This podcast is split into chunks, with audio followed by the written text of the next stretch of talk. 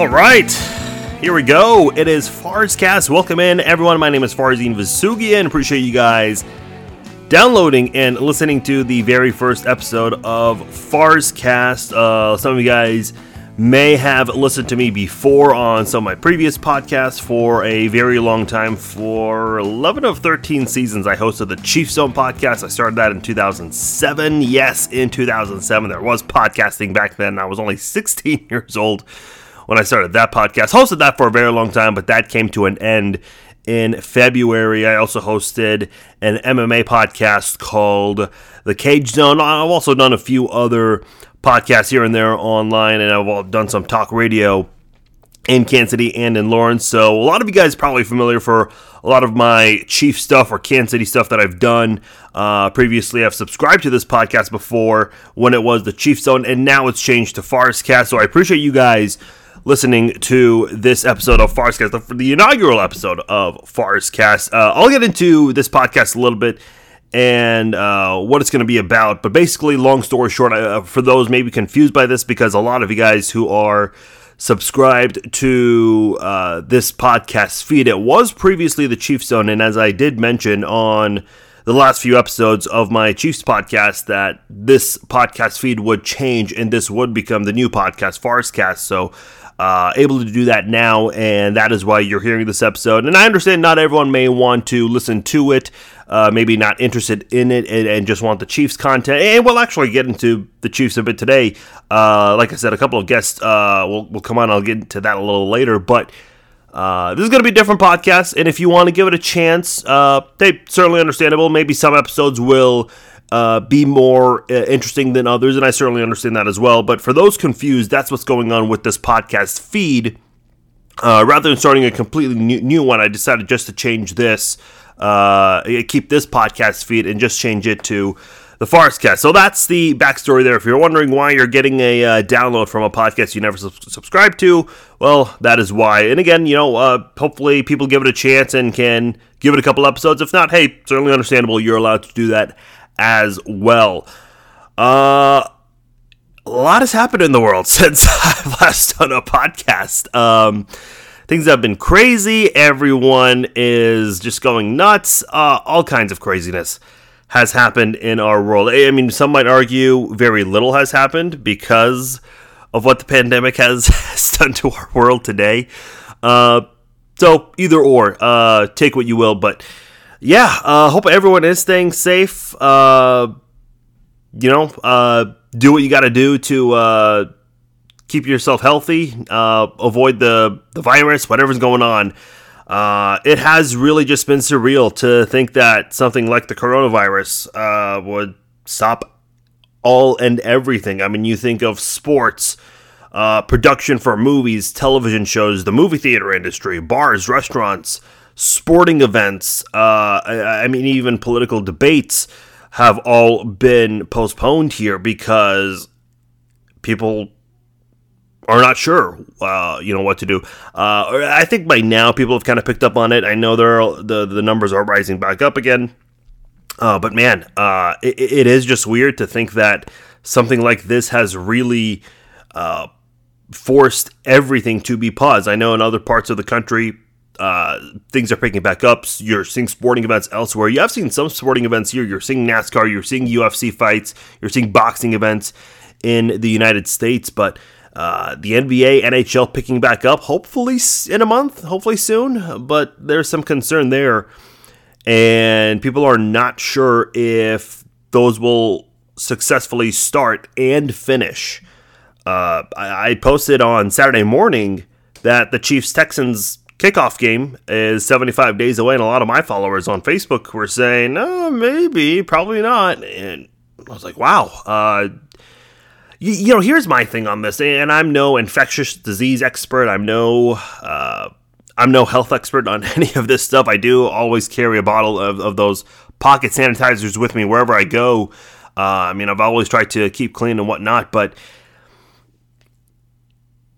for the longest time I've been saying if by football season this is still an issue, I mean, we something went terribly wrong. Either we aren't doing what we're suggested to do.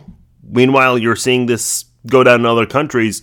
Uh, it's picking back up, but hopefully it goes down soon. I mean, that's really all I can say. Um, I, I, don't, I don't want to get into uh, major details of a topic that I don't know a lot about. I know even for the experts, I think they still have some questions and they're start, still trying to do uh, their due diligence on this subject because it is kind of a weird virus. You know, how how do you get it and what are the symptoms? And, and you know, some people don't even have the symptoms and until the virus. So it's a really weird thing. But hopefully, you guys have been staying safe, uh, doing what you need to do to uh, avoid the virus and stay healthy in all of this. I know social injustice was another one that came up, and I'll just say this real quickly. I'm not going to get you know too big into that. I think the problem is people just want to debate things and not want to discuss a solution. If we put the same amount of energy in trying to find a path to, to solutions as we do in these debates, man, we're going to make a lot of progress. I mean, is that a political thing to say? Is that a controversial thing to say? Is that is that a, a disagreeable opinion? I, I don't I don't think so, but some people do. So there's that. Uh, again, like I said, I know it's been craziness for the past what five months, uh, and it's just surreal to think that uh, so many things in our daily lives have just been put on hold because of an event like this. I mean, I, I know people aren't able to see their family members that live, you know, several hours away. Uh, because either they don't want to get them sick uh, because they may be at risk or they are they're just too nervous to travel right now. I'm the same way, man. Uh, I mean, a lot of people who know me personally know I, I love Las Vegas. Uh, we were supposed to actually be there for my brother's birthday in March. Uh, did not end up happening. Uh, my family and I, we were actually going to be there for a convention for work, and it just so happened that my brother's uh, birthday was that weekend, and uh, yeah, they uh, niched that. Uh, the convention got canceled, and at that point, it was like, are we really going to travel during a time like this? So that did not happen. I'm hoping to go to Vegas at the end of July and maybe again in September, but I don't know. I'm not I'm not too optimistic of, uh, of that happening, but we'll see what happens there. Uh, as for this podcast, a lot of you guys are wondering. I talked about this on my previous podcast, but for those who maybe have not listened to me before, or maybe you guys have forgot uh, what this podcast uh, is about, well, basically, I mean, we're going to talk all kinds of things: sports, news, uh, the entertainment industry, music, movies, uh, anything and everything uh, on this podcast. Uh, so, for example, on this episode today, uh, my guests are going to be uh, musician Morgan Ganem. is going to be joining me on this uh, on this episode, the, the very first guest of Farscast, and then we're also going to talk to Matt Derrick. He is a Chiefs writer for ChiefsDigest.com. Also came out with the book At Last. It's the commemorative uh, special Super Bowl collectible for the Kansas City Chiefs, and one thing I was so impressed with uh, with Matt is that he published and released that book in less than a week after the Chiefs won the Super Bowl. So uh, I want to get into that with him and also talk about you know what the hell is going to happen with football. Uh, we're less than 75 days away from kicking off the season and how the hell are they going to do training camp? How the hell will the media have access to players for interviews and do stories. And even when we do return to normalcy, whenever that may be, is this something, uh, you know, in terms of media access that we may actually make this a permanent thing moving forward? A lot of interesting topics I want to get into with Matt Derrick. So we're going to talk to him as well. Very excited to have these two guests on. I have not actually talked to Matt in a very long time. Uh, so I'm very excited. Looking forward to catching up with him and uh, just chatting with him on this podcast. As for future episodes of the podcast, well, what can you expect on this podcast? Like I said, I, am bringing on a musician and a journalist slash author on this podcast. So obviously, you're seeing a lot of variety. I think one thing that I uh, want people to know, and you'll catch on this if you listen to the entire episode, if you listen to both interviews, is that you're going to learn a lot about what these people do. Uh, learn a little, little bit about them personally, but also what they do behind the scenes. So, for example, Morgan Ganem, you know, what does he go through uh, as a musician, and what's he dealing with now personally, considering you know he's not able to do uh, concerts as a musician. Uh, I mean, that's uh, the bulk of what he does is perform live music in front of people, and that is not available at the moment, uh, obviously. Uh, for Matt Derrick, you know, uh, how is he handling uh, this pandemic as a journalist? And what does a journalist go through normally? And, and, and you're going to hear him talk about that. And I think people are going to be surprised what a sports writer, especially like an NFL writer, what they do on the day of an NFL game. I think you guys are going to be a little bit surprised. People think it's just, you know, showing up to the game, interviewing players, getting the best quotes, and writing an article. Sure, that's the bulk of it, but that's not the only part. There are a lot of there, there's a lot of legwork that goes behind doing all of that. Those are the, the kinds of things we'll talk about on this podcast. As for some of the future guests, I've talked to some people who are really interested in coming on this podcast. If you guys remember on my Chiefs podcast, I had Stu Stone on. Stu's a hilarious guy. Everyone loves Stu. Um, uh, this is a guy who's done so many things in his career uh, in entertainment. He uh, was a child voice actor, uh, not just a voice actor, but also in front of the camera. Uh, he's done movie directing. He's uh, done a couple of rap albums, one with Jamie Kennedy, who some of you guys may be familiar with. Uh, he has done professional wrestling uh, more as a manager and not the actual in ring competitor. I mean, Stu has done so many things uh, in uh, entertainment, and now his big focus is directing movies. He had a really big uh, documentary that came out, Jack of All Trades. It was on Netflix for a year. I don't know if it's on Netflix anymore, but I know it's on uh, Apple TV, which used to be called iTunes. I guess some still call it iTunes. Uh, but Stu, uh, he agreed he, he'd be willing to come on this podcast at some point later this year. Just some other athletes, journalists, people in the entertainment industry, such as you know a musician like Morgan Ganem or maybe other journalists that I know of can come on here, and we'll just talk all things, kind of like a Joe Rogan style podcast or a uh, Bert Kreischer kind of podcast. Uh, if you guys have listened to their podcast, this is kind of what this will be a little bit like, uh, but kind of make give you guys an understanding of what they do, and hopefully you guys can take something you've never learned before from each of these podcasts. And I will say some of these podcasts might be more interesting than others to some people, and that's certainly understandable as well. One of the big podcasts I'm looking forward to, and it won't be for a while, but I've talked to my friend Mary Beth. Uh, you guys probably have no idea who she is, and understandably so. I mean, she's not a, a famous person by all means, but uh, I've talked about my weight loss on my podcast before, as well as on social media, and I've had so many people message me because I do have my uh, my before and after uh, weight loss photo uh, pinned on my Facebook page as my as my top pin post and I've had a lot of people, you know, over the years comment on that, uh, congratulate me, but also, you know, either they comment on that post or they message me asking questions, asking, you know, uh, what's the secret or what do you do? What can I do? Uh, one of the things I'm excited to do with Mary Beth, uh, she's the one who helped me lose so much of my weight. Uh, she built a program for me and really did kick my ass, but uh, certainly got me into shape too. she's going to be coming on the podcast, and we haven't really decided on an exact time yet. I have kind of an idea of when, and I think that specific time is key because of people's health at that specific time. So we'll get into that with her.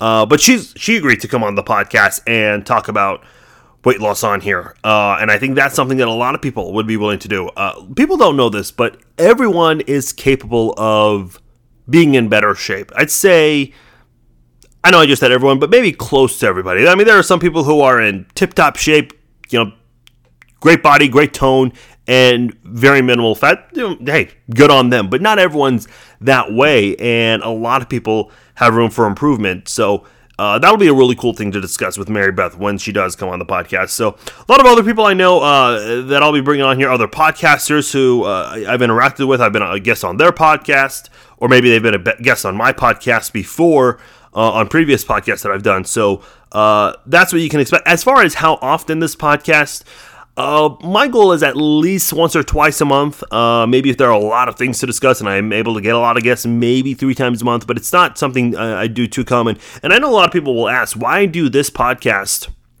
if you don't want to do the other podcast, or if you say you don't have time for the other podcast, the, the Chiefs podcast, I think that's a fair question.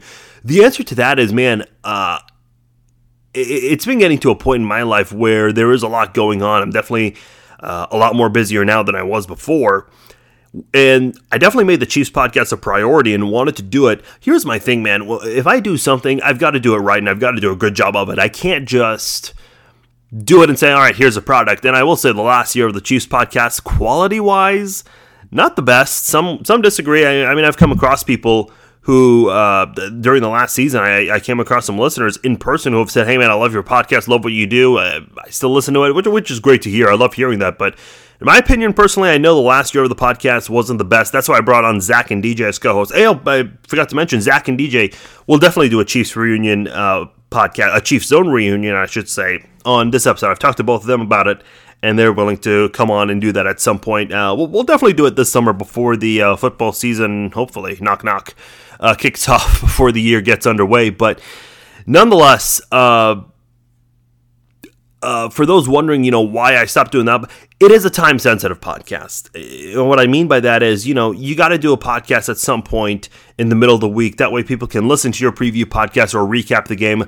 I was doing the podcast twice a, a week and that was really becoming too much on me with my schedule and everything I was doing. So I started doing it once a week, and then I decided, you know, I hope the Chiefs win a Super Bowl, but if not, I'm cutting the cord and saying this is the last time I'm doing the podcast. Thankfully, they won the podcast, so we got to go out in style.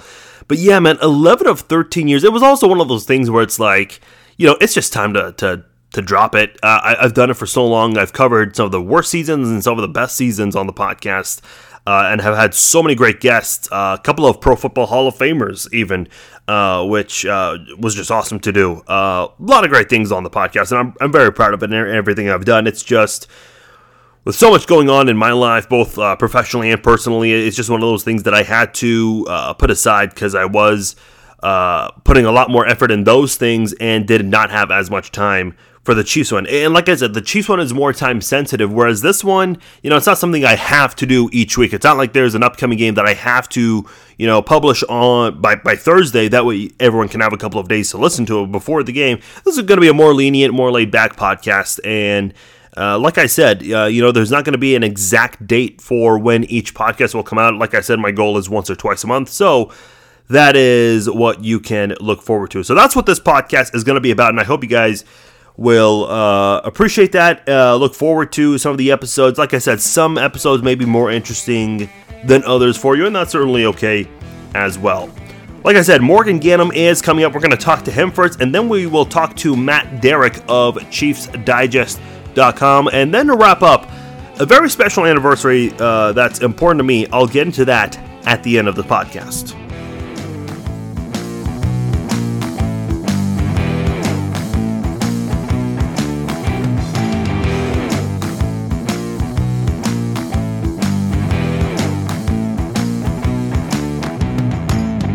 All right, our very first guest on Farzcast. It's only fitting that he is the first guest uh, on, on the podcast. He was the last guest on my previous podcast, The Chief Zone, and he is joining me here on Farzcast. He is a musician. I've known this guy for, gosh, I mean, you and I, we've, we've talked for a long time, nine, ten years. His name is Morgan Ganem. He is a regional musician. Uh, if you live in the Oklahoma, uh, in the state of Oklahoma, you've heard of this guy if you pay attention to regional uh, music uh, events. And uh, this guy's done a lot of great work. Definitely need to follow him on social media. Just type Morgan Ganem anywhere uh, Facebook, Instagram, Twitter. Check out his website. Uh, Morgan Ganem joining us here on Farzcast. Morgan, how are you, man? Hey, man.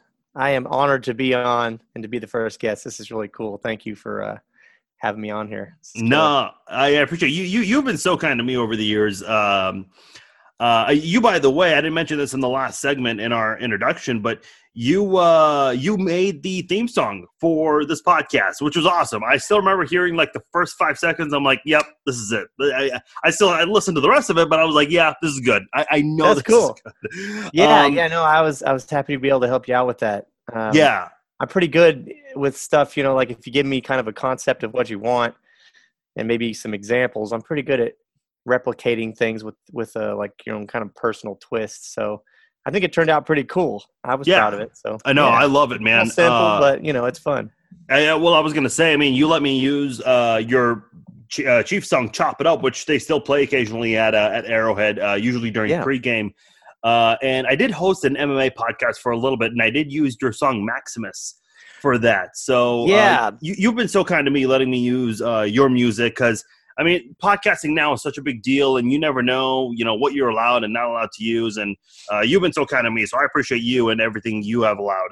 oh, you're Um, welcome, man. I'm I'm glad to help you out. You know, like you said, we've known each other a long time, and anything I can do to help you, I'm down. And I know you you're always supporting what I do too, so that's really cool. I appreciate it. Yeah, I definitely want to get into um, the stuff you're doing right now. I know you just had a new single uh, that came out. We'll get into that. Do you remember Yeah. the first time I tried to get you on the podcast?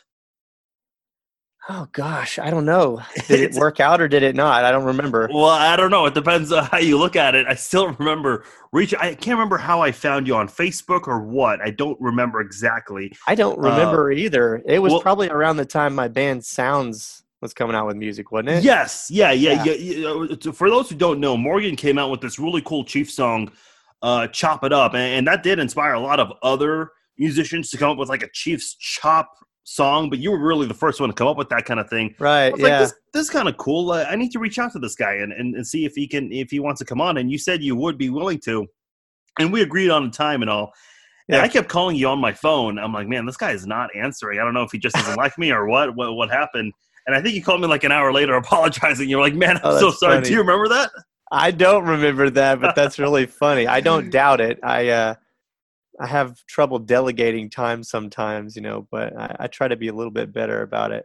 I answer No. your phone calls now, don't I? Yeah, you do. Yeah, yeah. yeah. I kind of had to reschedule on this whole thing, but it was because we were out of No, town. No, it's all good. Uh, yeah, I actually no, ended up staying an extra day out of town. So, but uh, I definitely wanted to do it. My girlfriend was like, "No, you need to like get it together. Like Farzine's cool. Like she doesn't know you, but Okay. she knows what I've told her of you and how you support what I do, and we have good talks and stuff. So she's like, "You need to, you know, like pinpoint a time and just do it." I'm like, "Yeah, you're right." I, I, to I was going to bring this up, but I'll, I'll mention it now because you're a huge Chiefs fan, obviously. Oh, yeah. uh, I saw your um, your video when the Chiefs won not the Super Bowl. my, my hair away too much, but Oh, there you go. Yeah, your Chiefs hat. You've, you've got that on. For those who, go. uh, for those now, Yeah. uh, we're going to put some video uh, portions on on my YouTube page. But for those who aren't able to see, Morgan uh, had his hat backwards, turned around. oh yeah, got I the- forget. Yeah, not everybody's gonna uh, gonna be able to see, but yeah, I got my No, that's hat okay. right yeah, Oh, you yeah. got your Chiefs hat on. That's a really cool design, by the way. Thank Uh, you. Yeah, I think we got it in Kansas City when we went to the game. So See, I'm not a big fan of like just like the original logo. Like, like I've got this Yeah. black Chiefs hat, and I know black is such a forbidden color if you're a Chiefs fan, but it looks cool. I like it. But um, Yeah. No, what I was gonna say is uh, uh, the night of the Super Bowl when the Chiefs won, I saw your video where you and your parents, you guys are all celebrating, hugging and kissing each other, and your girlfriend just kind of in the corner, like, oh, okay, yeah. I mean, she loves me and she supports what I, you know, love, but she doesn't care about sports and stuff like that. It's just not her thing.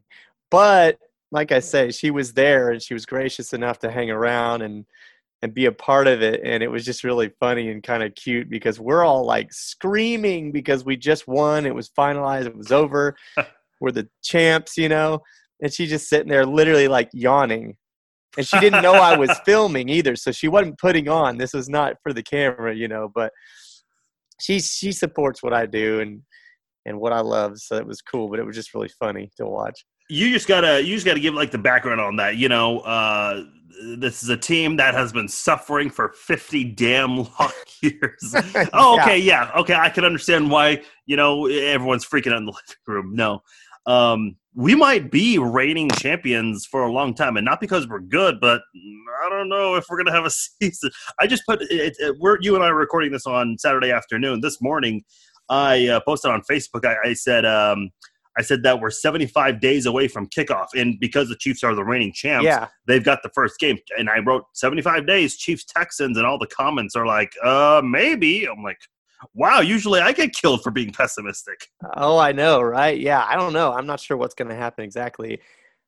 I want to see my Chiefs play, but I'd be okay with us being reigning ch- uh, champs for two years. So. How do you how do you feel about all this with the with the virus and everything? It's just, I, I mean, it has really slowed down every like entertainment. You're, you're in the entertainment industry as as a musician. It's like yeah, you can't go out there and and, and do your job at, Yeah, right now. It's weird, man. Uh, I just won DJ of the year here in Tulsa, and that's really cool. And I was congratulations that, on that, by time, the way. Oh, thank you. I appreciate it. But at the same time, it was kind of like a weird time, you know, because I can't go out and celebrate with anybody or uh, throw a show or we're not doing any parties or anything right now, you know, like um, we're kind of looking into the future, you know, 2021. I've got some stuff booked, but it's just weird, man. You know, like it's too dangerous to be in a big area with too many people for too long, you know. I don't know if what what the right answer is. I've seen some musicians just postpone their uh, their tours. Uh, there are a couple of bands that you know, unfortunately, in their you know statements, they say, "Look, we've come to the tough decision to just cancel everything." Yeah. Uh, what what do you make of you know as a musician how to handle scheduled concerts right now? I don't know. I mean, again, you know, moving them to 2021 is a possibility. That's what I did with some of ours because like April was going to be crazy good for me. We had back to back shows, like literally one after the next, you know, and uh, we ended up having to cancel or move them, you know. So, uh, but a lot of people are doing this. I don't know if you've seen this, but they're doing the, like the drive up concert thing, like at a um, you know outdoor movie theater style. I've seen a little bit of that. Yeah, yeah, yeah. Yeah, and like people are driving up in their cars. There's a guy I follow. He goes by Kyle. Is just his name's Kyle. Um, he's kind of a rapper singer, you know. Mm-hmm. Uh, but he just did a concert like that, and people just drove up in their cars and parked as if they were going to like watch a movie, you know, like an outdoor movie theater type thing. But they had the stage out there instead, and everybody just stays in their cars unless they have to get out momentarily, you know. And they flash their lights and everything, and it's just kind of weird. I guess they have it coming through the speakers in their cars too. Yeah through the radio. So, I mean, there's alternatives, you know, but people just find a different ways. Streaming has been huge right now. You know, I oh, did yeah. a, uh, a streaming online concert that uh, we raised some money for MusiCares over uh, over two thousand dollars. So that was kind of neat. Just something I decided Good. to put together kind of last minute, but um, it was fun for us because we got to do all the production ourselves and and uh, kind of entertain everybody with different friends of mine and stuff that put in their time to sing a song or do do something to entertain the crowd. So yeah, there's alternatives, man, but it's just it's crazy. I can't wait till it gets back to normal. Hopefully, because oh, I'm with you. I'm dying to get out there. You know, I'm a huge UFC fan, and it's just so weird.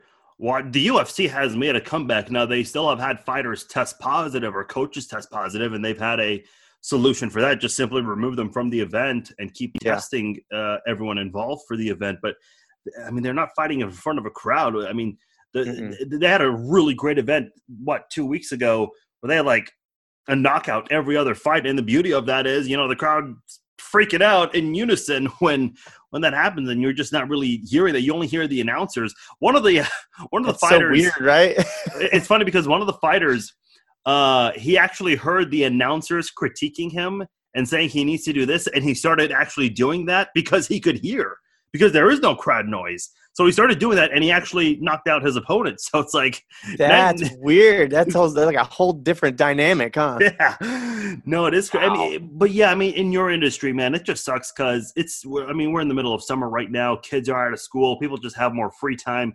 Uh, people are with their friends, their families more often, and they go out yeah. to these kinds of things. You know, I, I think about the fact that um, just last summer I was working for the Royals. I worked there for five seasons, yeah, uh, doing the music there, uh, run the video board occasionally as well. And mm-hmm. you know, I, I, think about some of my former coworkers there because uh, some of those guys don't have full time jobs. I mean, like me, I, have got my business. You know, I do that during the day, and I went to Kauffman Stadium uh, in the evenings when I was scheduled okay. to work a game. But yeah. some of my coworkers there, I mean, they're not. They don't have like a full time job. Their job is freelancing. You know, oh. they do a they yeah. do a high school football game on a Friday night. Then they do, you know, a local college game uh, on Saturday. Then they do a Chiefs game and then a Royals game on Monday. It's like right. So like know, their whole thing is just completely tanked right now. Exactly. Yeah. I yeah, don't. That's terrible. It's it, it's horrible, man. I mean, like the movie theater industry. I mean, that has just been oh man, right they're now. they're like canceling production on some of the movies and stuff that were supposed to be coming out, and they're moving it to the next year. Yeah, hoping that it's gonna clear up you know. Well, what's so though. crazy is that this whole virus it's it's picking back up now, and Yeah, I know. it's uh, I mean every day it, it feels like every morning I wake up there's a headline. I don't, I don't mean to laugh at this; it's not funny, but Yeah, but it's Uh, kind of satirical at this point because it's just so outrageous. It's like unbelievable, really. Well, I mean we're we're setting records every day, and and you're kind of just wondering, you know, are people just not doing their part? Is there something we don't know? Why is it that Mhm. it's so low in other countries? I mean, I, I know it, it turns into this big political mayhem, which only in America do we make everything political. But Everything, yeah, literally. I know. yeah, uh, have you been? though? I mean, you're good. Your family's good. You're you're staying healthy from all this. Yeah, thank God we're doing well. Um, good. Everybody's healthy, which that's the main thing. Thank goodness. But uh, trying to just get ready for what's coming next. You know, as far as business wise and entertainment and the industry and stuff. You know, you're just trying to be creative and, and think of alternatives. That's the interesting part. You know, so uh, putting putting out some music. You know, I decided to go ahead and put a song out because the way I looked at it, I mean, originally, you know, when all this first happened, I was just kind of like, this is probably not a good time to put anything out, you know. But now that everybody's a little more acclimated to the new normal or what everybody's calling it, you know, Yeah. that, uh, which I don't, I don't think it's really the new normal, but uh, everybody's getting a little more acclimated and being used to being online more and and and stuff. Now, to me, is the time that people need to be having access to new music and stuff because there's not as much to do, you know, and music is a good way to uh, kind of let go, release a little anxiety, sit back and relax and just listen. You know what I mean? That's what I do when I when I get bored or when I feel a certain way or something. I just turn on you know a playlist and let it crank. So I decided to go ahead and put out a new song. Um, it's called "In Front of Me." I've actually had it for over two years, which is the kind of crazy part. Yeah. But I, I just felt like, you know what, if I don't put it out now, I probably won't. And I won't have a chance to. So the timing is just a little weird, but I think I kind of I kind of like it at the same time. Yeah. So talk about that because uh, have you ever watched uh, Bar Rescue with John Taffer? Bar Rescue is that where he goes in and like fixes it up? Yeah. Well, I mean, he, he basically you know lashes out on them before doing that. But yeah, yeah, Yeah, he- like tells them all how terrible they're doing, and then like at the end they're all like, "Man, this guy's great. We just love him." And they'll hug, and everybody's happy. Yeah, yeah, I've seen that. Um, uh, it's funny. Two Chiefs players were on there uh, Uh-huh. last year. Mitchell Schwartz and I can't remember the other guy. It, it was kind of an interesting episode, but uh, I, I listened to John Taffer's podcast, and he talked about how uh, kind of what you were saying. You had this song, uh, you know, saved for two years. He mentioned that the season finale for Bar Rescue was recent, uh, but there were seven episodes that didn't air. And they're keeping that in the can, and they're thinking, you know, when are they going to air that? Talk Huh. about that a little bit. The fact that you had this song for a while, what what factors go go into your mind? You know, maybe this might not be the best time to release it because you've had it for a couple of years. Right. Uh, why do you keep it uh, behind closed doors for two years? And and what what what what makes you decide that now was the best time to release it? I don't know. I guess with this song, like I just felt so good about it when I wrote it. Um, and also when I kind of showed a few people that I knew that were close enough that I could trust their opinion, but far enough away that where I know they would tell me the truth. I showed it to them. I did kind of a little listening session, you know, several times, and they all really liked the song and I had a little bit of constructive criticism about it and then made a few changes along the way, you know. But I mean, it basically kept its original structure as a song, you know. Um, but I was able to kind of show a few people, and the response was really positive, you know, because I've had other songs that people like it, but they also have more like criticism about it, and, and then it takes a little more work to get it really where it needs to be but this one was a little more no brainer. Um, and I just, I just was like, you know, I- want to make sure it has the best chance possible to get out there, and that's why I wanted to like hold it. You know what I mean? Because a song for me is like a a kid or something, and like it's it's your little creation that you made, and you want to hold on to it real tight um, and make sure it has the best chance. But sometimes you can also smother it out by doing that, you know. Um, so that's why I just was like, you know what, I've had it for two years. I want to give it the best chance, but right now, I, I've got to release it now. Otherwise, the climate's going to change eventually, and the song's going to be a little less relevant than maybe it is right now. It's still very like now the sound of it, you know, the, the Yeah. production of it and the concept and everything. It's very now. It's very mainstream, like dance pop, I guess is what you call it. Um, but just like I say, you know, I feel like people need music more now than they maybe did even before. Uh, it's it's not considered a essential um, type of thing in the world or whatever. You know, like a you know somebody that works as a I don't know plumber or you know uh, uh, electrical or you know some of those guys where you have to go out and about and, and come across other people. yeah, exactly. Um, but music to me is essential for mental health, you know, and there's Yeah. a lot of people struggling right now because you can't do the same things that you were used to doing. You can't see some of the family members that, you know, you're used to seeing every day and stuff. So, uh, to me, music can help with that. And that's why I was like, you know what? I just prayed about it a little bit and God was like, just put it out. What's it going to hurt? You know what I mean? And because I can do another push on it later if it doesn't go as big or as grand as I wanted it to. But um, I don't know. I, and I, I stopped. I've stopped worrying about the numbers and stuff as much. I mean, because things have suffered, as you know, since since all Oh, this yeah. happened. You know, um, as far as like all the likes and the comments and the da da da da da da. But I just I don't know. I stopped worrying about that as much and just was like, you know, this is something creative that I've made, and I just want the world to hear it, whoever that is. Maybe they just need to hear it right now because that's why I make music. That's why I originally started making music to begin with was just because I loved it and I wanted to make it to help people so they could relate to it. You know. You you you mentioned a, a really interesting point. I mean, the fact that you know, no, it's not essential, but uh, I mean, a lot of musicians do have maybe not like a full audio room, but they've got some equipment they can still work with. They've got a microphone of some sort. They can still. I mean, I've got this this microphone here, and I've seen a lot of musicians on YouTube use this kind of microphone. Yeah, it looks Uh, like a nice mic.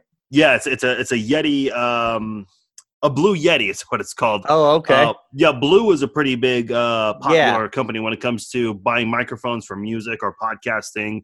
sure. Um, so, so you know, you're able to do this kind of stuff at home now, and, and people have been able to do it for a while. So it's good you've been able to do something because, I mean, at some point, just you know, doing nothing and just watching, you know, movies or video game or just home activities can get it just gets pretty- old yeah. after a while. Like it was fun at first. I think everybody was like, "Oh, cool, snow day." You know, like, yeah, exactly. Have a freaking great time watching Netflix and binge. You know, binge watching our, our favorite shows. Tiger. King. Oh my gosh, kinda that's a whole subject on its own right there. Those crazy, people. My girlfriend and I just got addicted to that. She literally made me watch it like, golly, two handfuls of times at least. Oh, really? So you watch it more than once? Huh? You watch it more than once? You're saying? Oh yeah. Oh God. Why? Oh yeah. Well, it's one I know, I know, I know. It's like mind blowing to myself, but it's one of those where you you actually do catch little things later if you watch it a, another that is time. true. You you you catch little things, and then once you kind of know the outcome because you watch the whole thing, and then you you watch it from the beginning again, you start seeing like little nuances in people's personalities and stuff. You're like, wow, I didn't notice that at first. You know, like that makes sense knowing what I know now, you know, like with Carole Baskin and all this stuff and how she's like kind of all of these people are very egocentric, Mm. you know.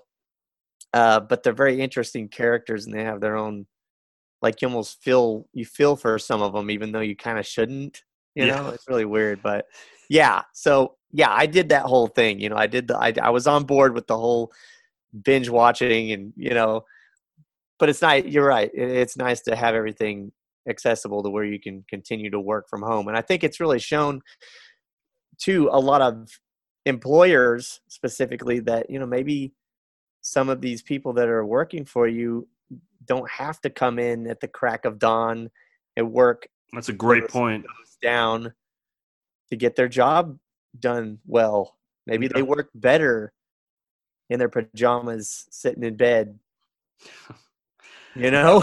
I, remember Joe Rogan actually having a conversation about that on his podcast. You know, this Yeah. whole thing, as terrible as it is, it has opened up some some eyes here. You know, what can you do with your business? Um, so yeah, that's definitely something that I'm sure a lot of uh, businesses will uh, will look into once you know we Yeah. do return to normalcy, which hopefully sooner rather than later. But you never know. Yeah. Uh, I was gonna say the, the the Netflix thing. I don't know if you saw that. You, you you see so many people who post you know stupid shit online, uh, just just saying terrible things. They don't think twice before they speak. I found this really funny meme of um, what's the guy's name? Joe Exotic or Yeah. whatever. Yeah, Yeah. the- the- That's just the a pic- Tiger King guy, right? yeah, yeah. There's just a picture of him, and the meme says, uh, "You know who posts stupid shit like this? That dumb bitch, Carole Baskin." Yeah. I know. Like, like that is that's a meme I'm gonna start using anytime I see really stupid Like, stuff on the internet. stupid stuff. Yeah. Yeah, That's no because. I mean, Man, people just were just reaming her out. It's terrible, but uh, Yeah.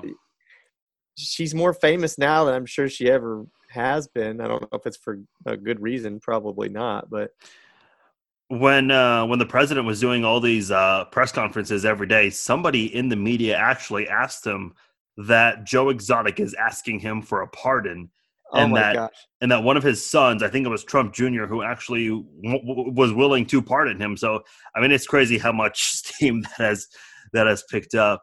Um, it's I, amazing. yeah. I, I do want to go back and talk about you know you talked about the creation of your music. Mhm. Um, I don't know if you've ever heard of this guy, but uh, Stu Stone, who who's a friend of mine, he's been on this podcast. He has his own podcast, and okay. uh, he he started out as a child actor. He was actually on the Magic School Bus. I don't know if you ever watched that as a kid.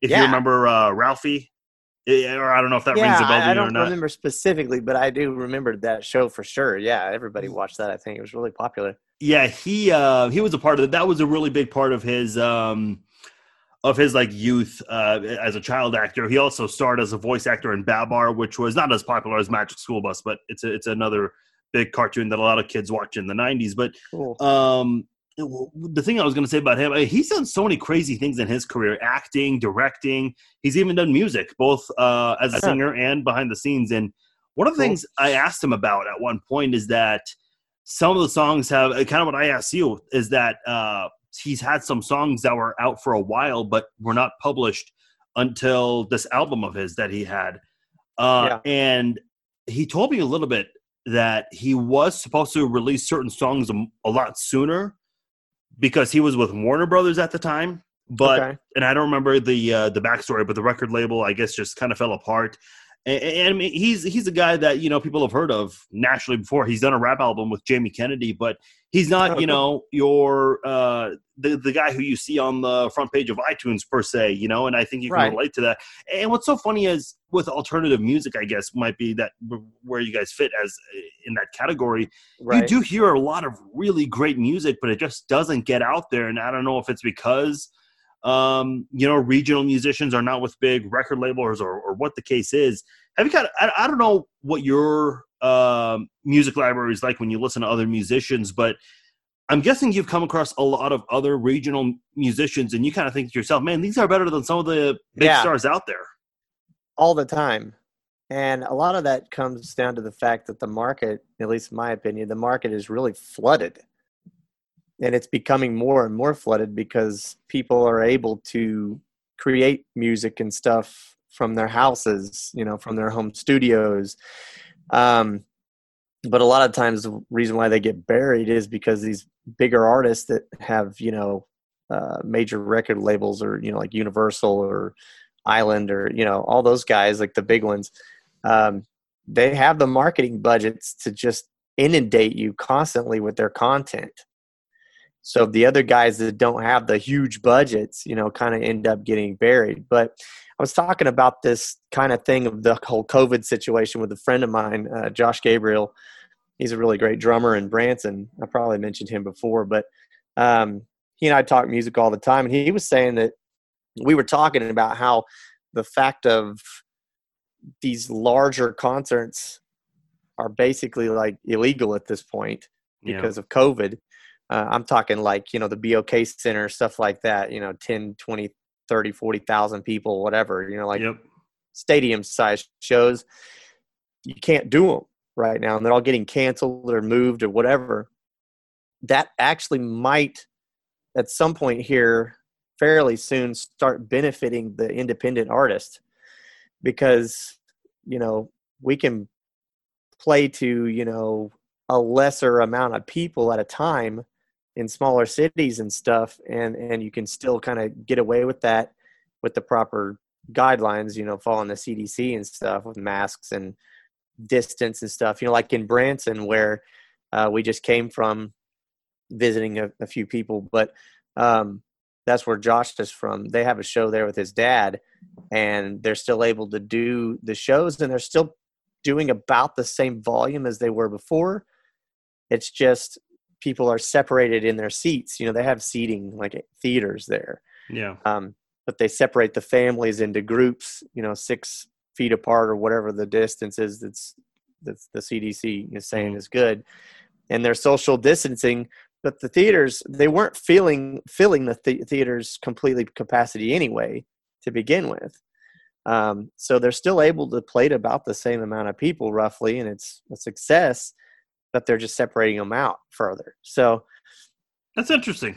it could potentially help the independent music scene a little bit because people are going to want to go out and they're going to want to do things and see artists and be entertained but um, the big dogs are not going to be able to do it as easily because they're trying to pack 10,000 people into one They place. want more money. that. and they want more money too Yep. and and I've heard about you know things changing on that front too with the festivals. You know, like um, they originally would be paying artists fairly exorbitant amount of money to come through and play their festivals, and they they'd like pay them the majority of it up front, and in the contract, like sometimes the artist could cancel because they didn't have a you know something in their rider that was met and you know it might even be something fairly minor but they were kind of a lot of artists are a little prima donna sometimes not all of them but they can be and, and i do understand like some of them having certain requirements because you know when you're out on the road even a, a pair of socks or something you know or a, a, a pair of or a box of t-shirts or something would be nice to have because you're running out of clothing or you haven't been able to shower in a couple days or something. You know what I mean? Just little things like that. But a lot of the bigger artists can be kind of prima donnas, and they'll be like, "I don't have my cardboard cutout of Miley Cyrus in my, you know, room with my bowl of only green M and M's, so I'm not going on." You know, but uh, they're not they're not going to be doing that anymore because they're talking about kind of changing it up to where you don't get paid as much up front you know Yeah. for these type of things because the the festival promoters and stuff are are, are suffering right now you know because they can't do these big shows and stuff. So it's just going to change the whole climate. It's not going to be quite as bougie i don't think in the long run here as it has been. Not not quite as much of the rock star mentality you know. Sure.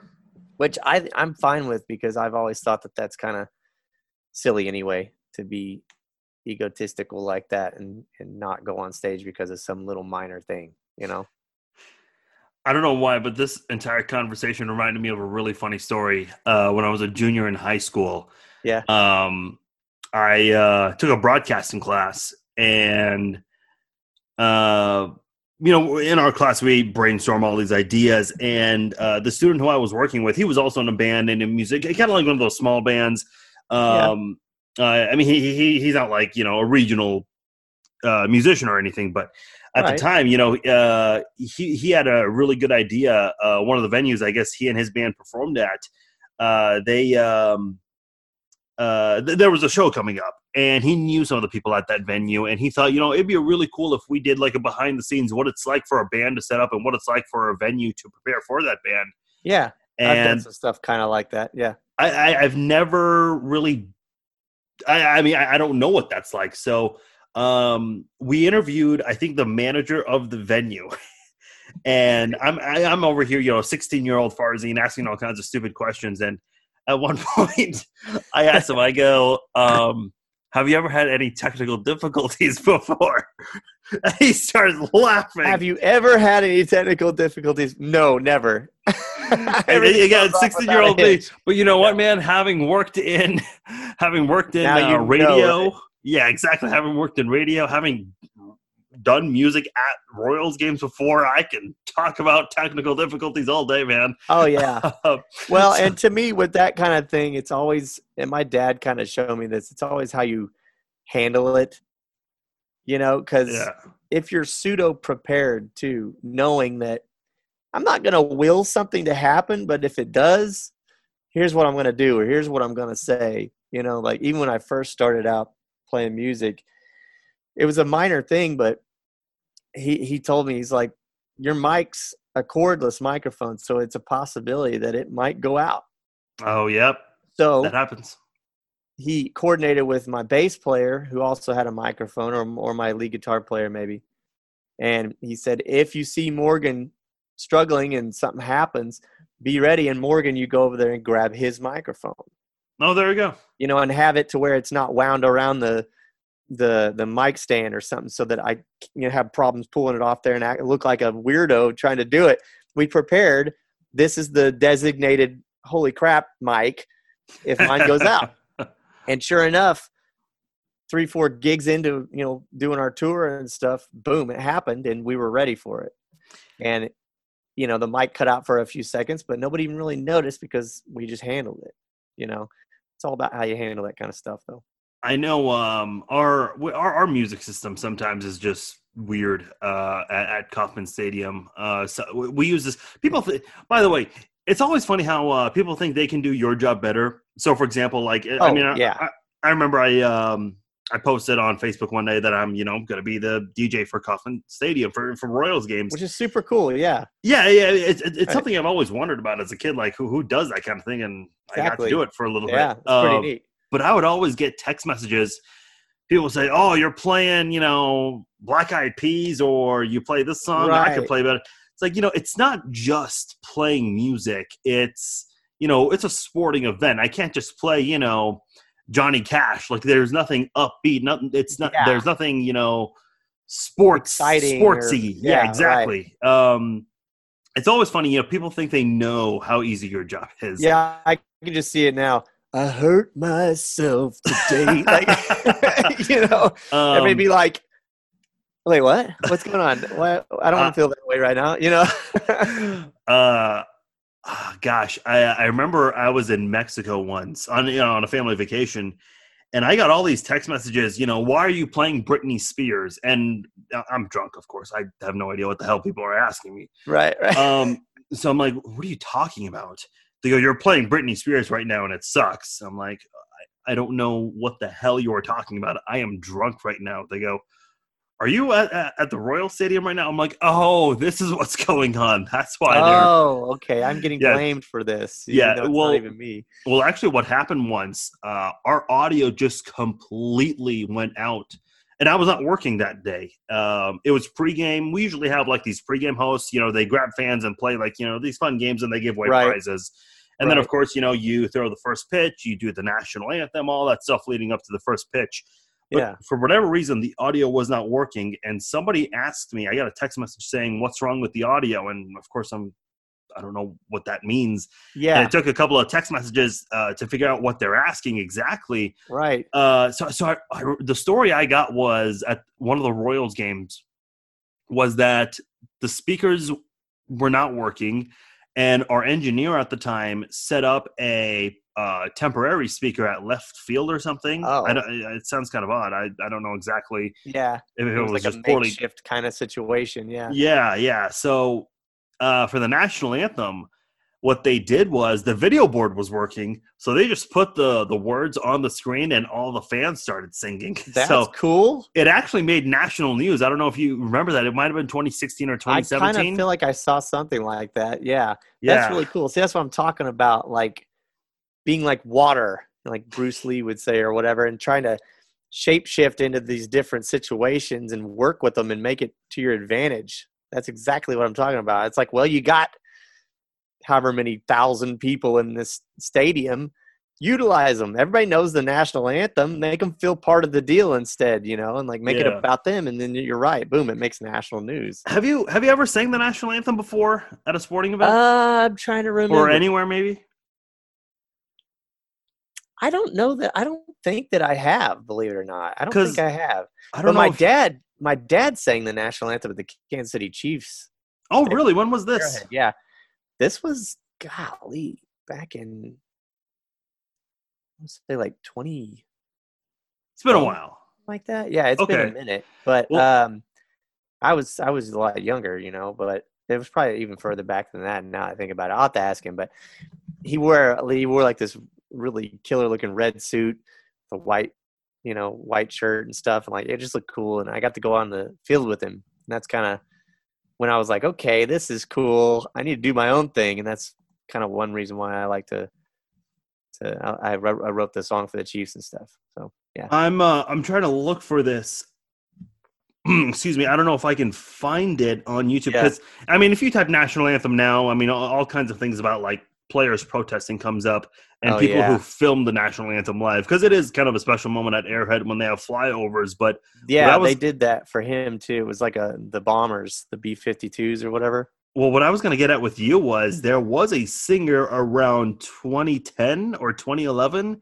Yeah. He uh he completely screwed up the national anthem. He oh sang man. he sang one verse. I can't find it, but he sang one verse and then he re-repeated a part of the uh, national anthem, and then he skipped a bunch of Oh man. the, the yeah. anthem, and then people started booing this guy. It's like, man, I, I, and look, I've uh, I used to be a PA announcer for Yeah. uh, a community college uh, in Kansas, uh, Johnson County Community College, where I attended for a couple of years, and I remember, you know, looking through our rundown, and they mentioned, "Hey, by the way, you're also the DJ." I'm like, "Oh, okay. I, I don't know how, how I feel about this." Right. And uh, so what happened was they told me, he, you know, uh, we were doing the national anthem, you know, five minutes before the first the volleyball game starts, and uh, I'm like, I don't have the national anthem on my phone. What what do we do? And I didn't really think of this, but one of the the assistant basketball coach came over and he put it on his iPhone, and he we were trying to plug it in, but what happened Yeah. was he had a very thick iPhone case to the Oh, point where you could not uh, plug it into the. Uh, Got to take it out of the case. jack. Happens to me every time. Yeah. And I, I'm just like, you know, okay. And of course, you know, as a PA announcer, I go, all right, ladies and gentlemen, please stand for the national anthem. And we're trying to plug it and we're pressing play on the iPhone.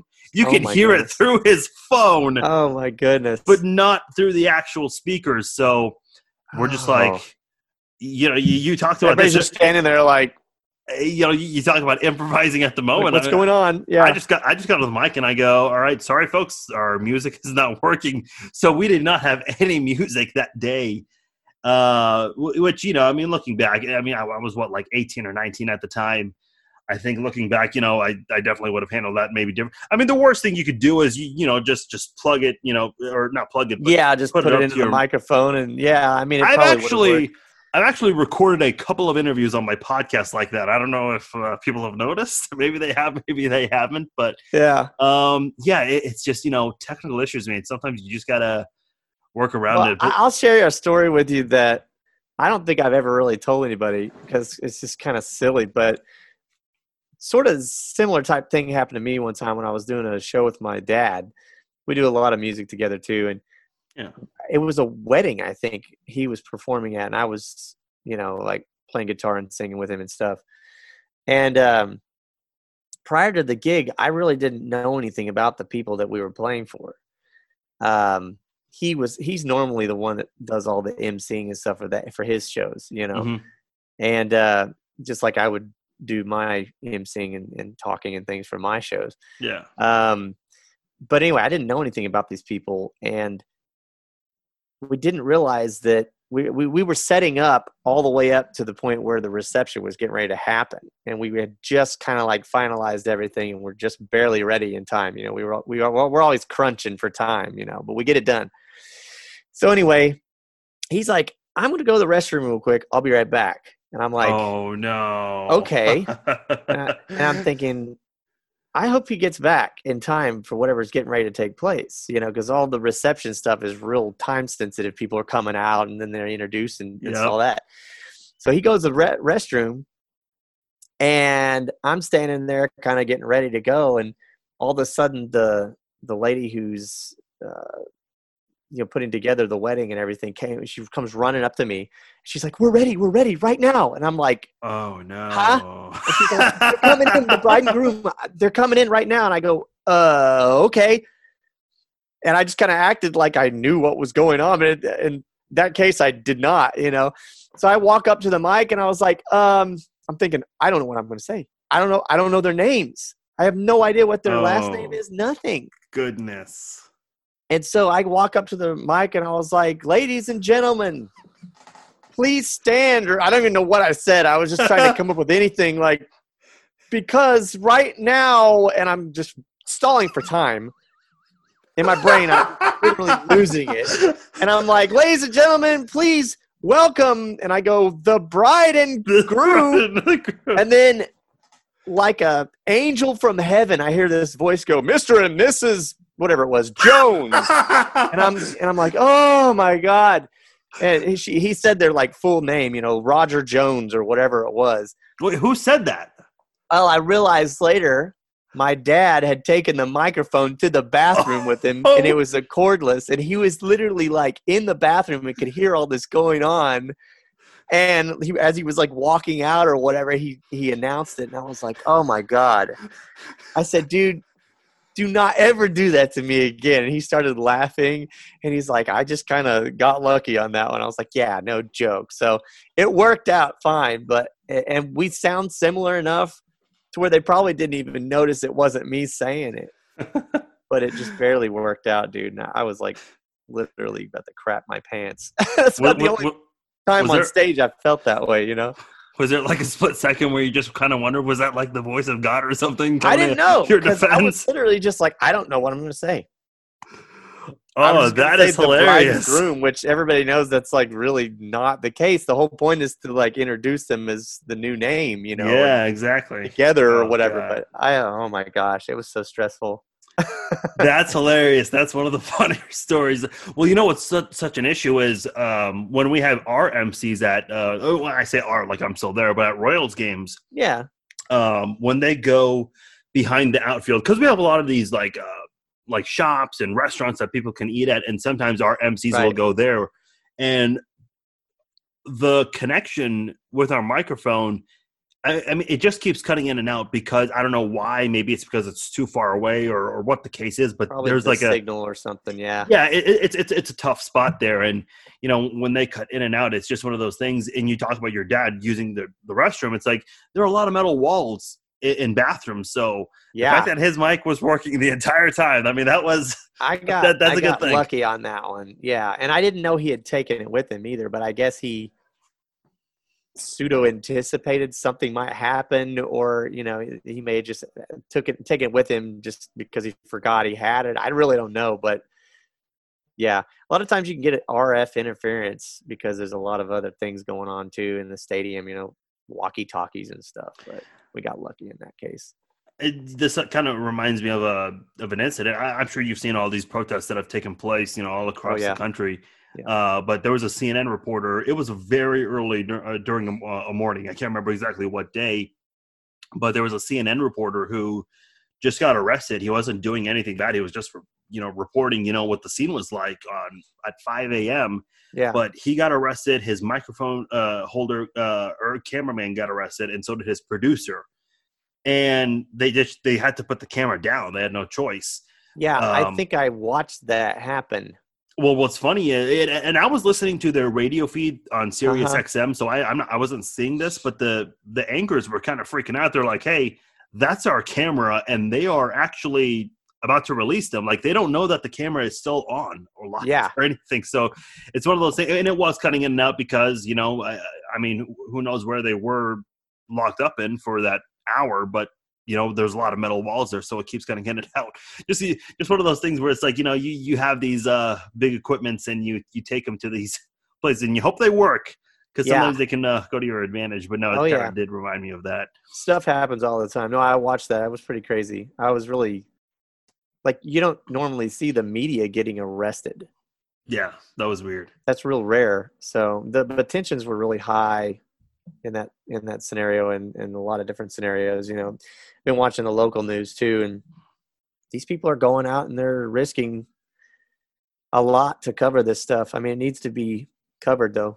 It needs to be talked about. I, I don't want to get into that subject too much, but here's what I will say, and I think I, I know you're logical, like, and, I, and I don't know about your politics or any of that, and you you don't have to bring that up, but yeah, you know what's funny is everyone you know politicizes everything nowadays, especially with this whole you know social injustice, police brutality. It's like at one point, at what point can we like get a voice of reason and someone out there can say, I mean, you and I are not big enough for this, but someone out there maybe can just say, hey, look, can we just stop debating and find solutions? Like, like yeah, yeah. That, a lot of people like to hear themselves talk sometimes, you yeah. know, and then things end up not happening. Nothing happens. So, I think that, um, and again, we don't have to dive in this big time or anything. I don't really generally like to put politics out there too much. It's just not really my thing. But when it comes to human rights, social injustice, stuff like that. Like people need to be heard. Yeah. And the separation just needs to be gone. It's not necessary. People well, are people, humans are humans. Period. Well, here's the thing you you mentioned, you know, human rights. I mean, those aren't even politics. And I think that's exactly. where that's where that's why I'm like kind of okay talking about that publicly to some degree because if you're complacent about that, then you're on the other side, in my opinion. Well, you know? Patrick Mahomes has been getting some shit because he's gotten involved. He he was part of that Black Lives Matter video that went viral. Oh, uh, with other, that. yeah, him, wow, Deshaun Watson, a few other black players. Tyrann Mathieu was also on it. Um, yeah. Safety for the Chiefs, for those who don't know. Um, and uh, you know, people were like, "Oh, stick to sports," you know, don't talk about politics. And it's, it's just politics, like, it's, man. It's not, yeah, exactly. No. It's not politics. No. He, uh, Patrick and, and LeBron are actually teaming up for like a voter registration website to get people to to to vote. Um, Good for them, man. like, okay, sure. The the voting part, okay, there is like a little political stream there, but it's like they're not. They didn't even like endorse anyone. Maybe they might, and they're allowed right. to. But I, and I understand how politics do come into play because you're asking for change and really the ones who can make that happen are the people that we appoint yeah. into those positions. So i do understand that but i, I don't know. Patrick has done a great job like using his platform for good. Oh 100% and uh, that's one reason why i got on board with uh, 15 and the mahomies when we kind of re publicized the chop it up the song and everything. Um, that I created, and we raised money for for them for 15 of the homies. I'm just I'm all about the guy. Like you can say whatever you want about his performance, which I think it's phenomenal. Yeah. You know, for the most part, it's pretty phenomenal for who he is and his age and where he came from and everything. It's pretty amazing, really. Um, but as a person, like the guy is just he's a good person. It seems like I don't know oh, him yeah. personally, but he is using his platform, kind of like some of the other guys you were talking about, Travis Kelce and some of the other ones. They're using it for good, and to me, that's what I want to get behind as a fan. That's what I want to support. That's what I want to be successful. Is somebody that's going to take their platform and do the right things with it you know, because Patrick's a quarterback and a great quarterback, uh, you know, and his girlfriend by default becomes a, cele- a, big celebrity. Right. You know, what they do in the community always gets noted. I know Patrick was painting houses, small houses for uh, uh, for homeless veterans. Right. Um. Uh, I, I mean, so many things that uh, he's done. Uh, whereas like Tyreek Hill. Uh, he has some, uh, and I, I don't, I don't want to screw this up, but he's got some sort of foundation where he helps uh, households with single parents. Nobody knows anything about that. I remember someone mentioned, you know, they said, "Oh, I wish Tyreek Hill was more like Patrick Mahomes and does charity events." It's like he does. He it does. just doesn't get publicized. All of these players yeah. really do, uh, but the ones who are rich and big, like a Tyreek Hill or a Travis Kelce, again, they're not you know forefront superstars, but they they have stuff out there. It just doesn't get talked about as much because they're not the quarterback of yeah of the of the exactly. And, and, they know they know what they're doing, and that's really all that really matters is they know For sure. where their heart is and and uh, what their intentions are towards their communities and stuff, and that's really all that matters. But you're right, like someone kind of like I was saying in the music industry, you got some really great artists that have good intentions that make really great music, but you don't find them as much. But the big dogs are able to publicize more, and that's when you you see them. But a lot of them, unfortunately, not not a lot of them, but some of them don't have good intentions. You know, a lot of artists. Yeah. It's kind of the same thing. Um, but that's why it's important to do things like what we're doing right now and talk about those guys that don't get as as much name recognition, but they're they're doing equally as much for their communities and for people that are watching them closely, you know, as the other guys. I do want to talk about this before uh, we let you loose here. Uh, you talked about you know uh, teaming up with 15 of the Mahomies. You you actually Yeah. cut your hair for the longest time. You had Yeah. these the, these long dreads. so Yes. uh, what was that? What was that like? Because I, I, I've I've always known you to have like you know this long hair, and I and I remember you posted on social media once.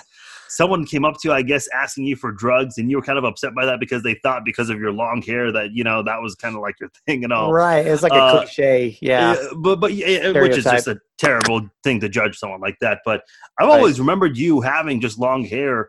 What is it like now for the past few months, just having just shorter hair now? And are we ever going to see a long hair back for Morgan Ganem?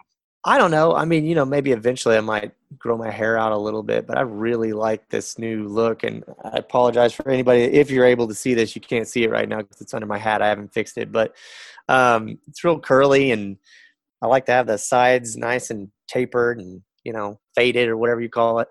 I found this really great barber, and she does a great job for me. But it feels good, man. Like my style has changed a little bit because of it. You know, I'm a little more uh, put together. I guess I don't know. Okay, I like to like to clean up and wear my suits and slacks and nice shirts and stuff. I don't know. I, I did just see feel- the the wedding pictures that you attended. Yeah, yeah, I just feel better about it, man. I don't know. Like when I used to dress up like that, I always even for you know some private events and things. You know, you dress nicer. Um, but I always felt weird with my hair that way because it was just everywhere and like real big and like clunky and and the stereotype that goes with it is like a little different you know i don't know like eclectic kind of thing. And sometimes people think that you're you're a certain way when you're not which i think is wrong and yeah, shouldn't be but it still is what it is. But uh, I, I don't know i feel good. I feel more put together more cleaned up. It's way cooler when you're outside in the heat if we had to do anything outside for of course we're not performing any shows right now but if i was it'd be a lot more comfortable i used to do a lot of shows outside Oh yeah, and man it was hot so hot so it just feels, especially in the Midwest. yes yes. No, I, I understand exactly what you're saying. Uh, well, Morgan, it's been a lot of fun talking to you. I always enjoy talking to you, and this is, of course, you know, much different because we used to, you know, talk about your music and then just talk Chiefs, and now we just talk, you know, all kinds of things. I know we Yeah. usually don't get to have these kinds of conversations, so it's really nice to be able to have you on this Totally. podcast. Uh, before you do go, I know you're not doing any shows right now, but I know you, you just had your single come out. You've got an album out there. I know you've got projects in the works. Uh, I don't know how much you can talk about that right now, but tell everyone how they can find your stuff, how they can follow you on social media. Sure. So uh, my official website is morganganem.com. That's M O R G A N and then Ganem, G A N E M dot com. You can find everything there. Um, all my music, all my social medias, and everything. Of course, I'm real active on Instagram. Again, just search me Morgan Ganem, it'll come up. Uh, Facebook. Um, I'm on Snapchat, same kind of thing. Just search my name, I'll pop up for you. But you can go to my website and find all the links for that. Um, but like I always say to everybody when I'm on here, like I love talking to people. I'm a people person. You can ask my girlfriend, my family, like everybody. I just love being around people. So right now we're not able to do that in public, but we can do that online. So be sure to hit me up, send me a message uh, if you listen to the podcast and you enjoy it. Uh, let me know how you liked it. If you want to talk about some of the things that we discussed here, that's always fun too. And uh, I don't know. I, I just look forward to seeing everybody out on the road when we can do that. And uh, be sure to check out my new songs. I'll be out performing it when we can. I, gonna be I've, fun to me. I've seen you uh, in your uh, Instagram uh, stories. I mean, you're out there. You know, people are in line wanting to hug you, kiss you. You know, have you sign autographs. I mean, all kinds of things. You're always the the man of the people. It's good to see. Yeah, I, I just that's my favorite part about what I do is being able to be in the middle of all the the people that want to hear the music and have a good time and that's that's why it's a little tough right now so yeah send me a message make my heart full it feels good i love it well morgan uh like i said before it's worth saying again uh, it's, it's it's always great talking to you this is a lot of fun to do with you and thank you again for everything you've done for me for all the podcasts that I've done and you letting me use your music as intros and outros. So definitely means a lot. And uh, I know we'll definitely uh, connect again. Uh, you stay safe and uh, hopefully uh, you can start going back to doing shows. I know you love doing that. So we'll keep in touch and I'm sure you'll come back on again soon. Yeah, you're absolutely welcome. And congratulations on the new podcast. we're to send it off like we would a, a ship or something, right? And break the bottle and like let it go and do its own thing. It's be great, right? Yes, exactly. Uh, excited we'll, for you. We, we, can't we can't have a, a, big celebration now, but when you know social distancing ends, we'll we'll, we'll definitely oh yeah uh, throw a party of that kind of thing. Totally. Uh, well, Morgan, thanks again. Uh, we will definitely uh, keep in touch, and uh, we'll have you back on soon. Thank that you. Is, that is Morgan Ganem. Coming up next, Matt Derrick of ChiefsDigest.com and the author of At Last. He is coming up next on the podcast.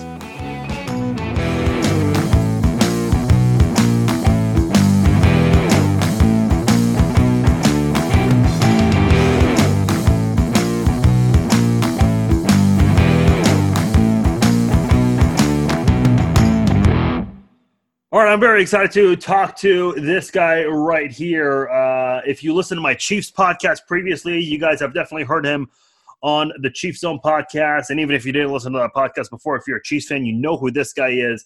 Uh, does a great job covering the Chiefs uh, for ChiefsDigest.com. Also, the author of two Chiefs books, uh, wrote a biography about Patrick Mahomes, and his newest one, At Last, the Kansas City Chiefs uh, special commemorative book uh, winning the Super Bowl for the first time in 50 years. I have not talked to this guy in a very long time, so I'm excited to have him on the first episode of Farscast. Joining me, Matt Derrick. Matt, welcome in. How are you?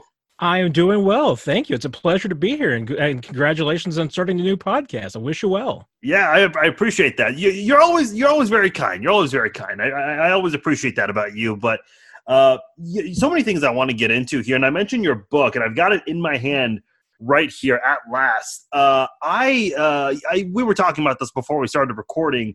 For some reason, I, I, I just thought I saw this in shelves maybe a little bit sooner than I initially thought. But I remember you announced on social media that you're going to have this book, and I thought to myself, you know, it's definitely something I got to have. And then I also thought, you know, it might take some time to write and go through all the publishing uh, process, but this was in shelves in less than a week after the Super Bowl um talk to me i mean how were you able to get the wheels moving so fast and get this book out there so quickly well some of it was just preparing in advance um, you know actually we, i had talked to the publisher about doing a, a chiefs super bowl book back in 2018 because it looked like the Chiefs had a chance to go. And so when they went to the AFC Championship game, uh, yeah, I there I was there for about five seconds. I thought I was writing a 2018 championship book. Um, Four inches away.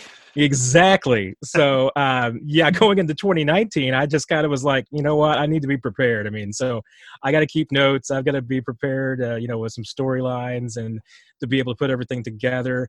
Um, yeah, when you do these championship books, you know, um, you look at a lot of them and sometimes a lot of times it's usually just taking reprints from newspapers and putting them together i tried to make a little bit different than that so i you know i try to refresh on everything. Certainly to put together a project that quickly you draw on a lot of you know reporting that i had done throughout the season and stories i had written but you know i wanted to be able to put a fresh spin on it especially you know being able to tell a story in perspective and realizing maybe things that were important uh, that became important later as the as the season emerged and and played itself out. So, um, yeah, I mean, and really it ended up being, even with all of that, you know, it's really a 10 day process. My, the bulk of my deadline was um, what, five days before the Super Bowl. And then the last two chapters were due at 2 a.m. after the game. So I was uh, sending the last two chapters from my laptop while on the shuttle bus leaving the stadium. It was the last shuttle bus out going back to the hotel. So that was uh, that was a whirlwind getting all of that done at the last minute. And yeah, they went to press right after the game and uh, got the book out quickly because they don't you know fans will like it's something that fans like to have as fast as they can. Kevin Harlan is a is a part of this. Uh, talk about how you were able to to get him involved in this.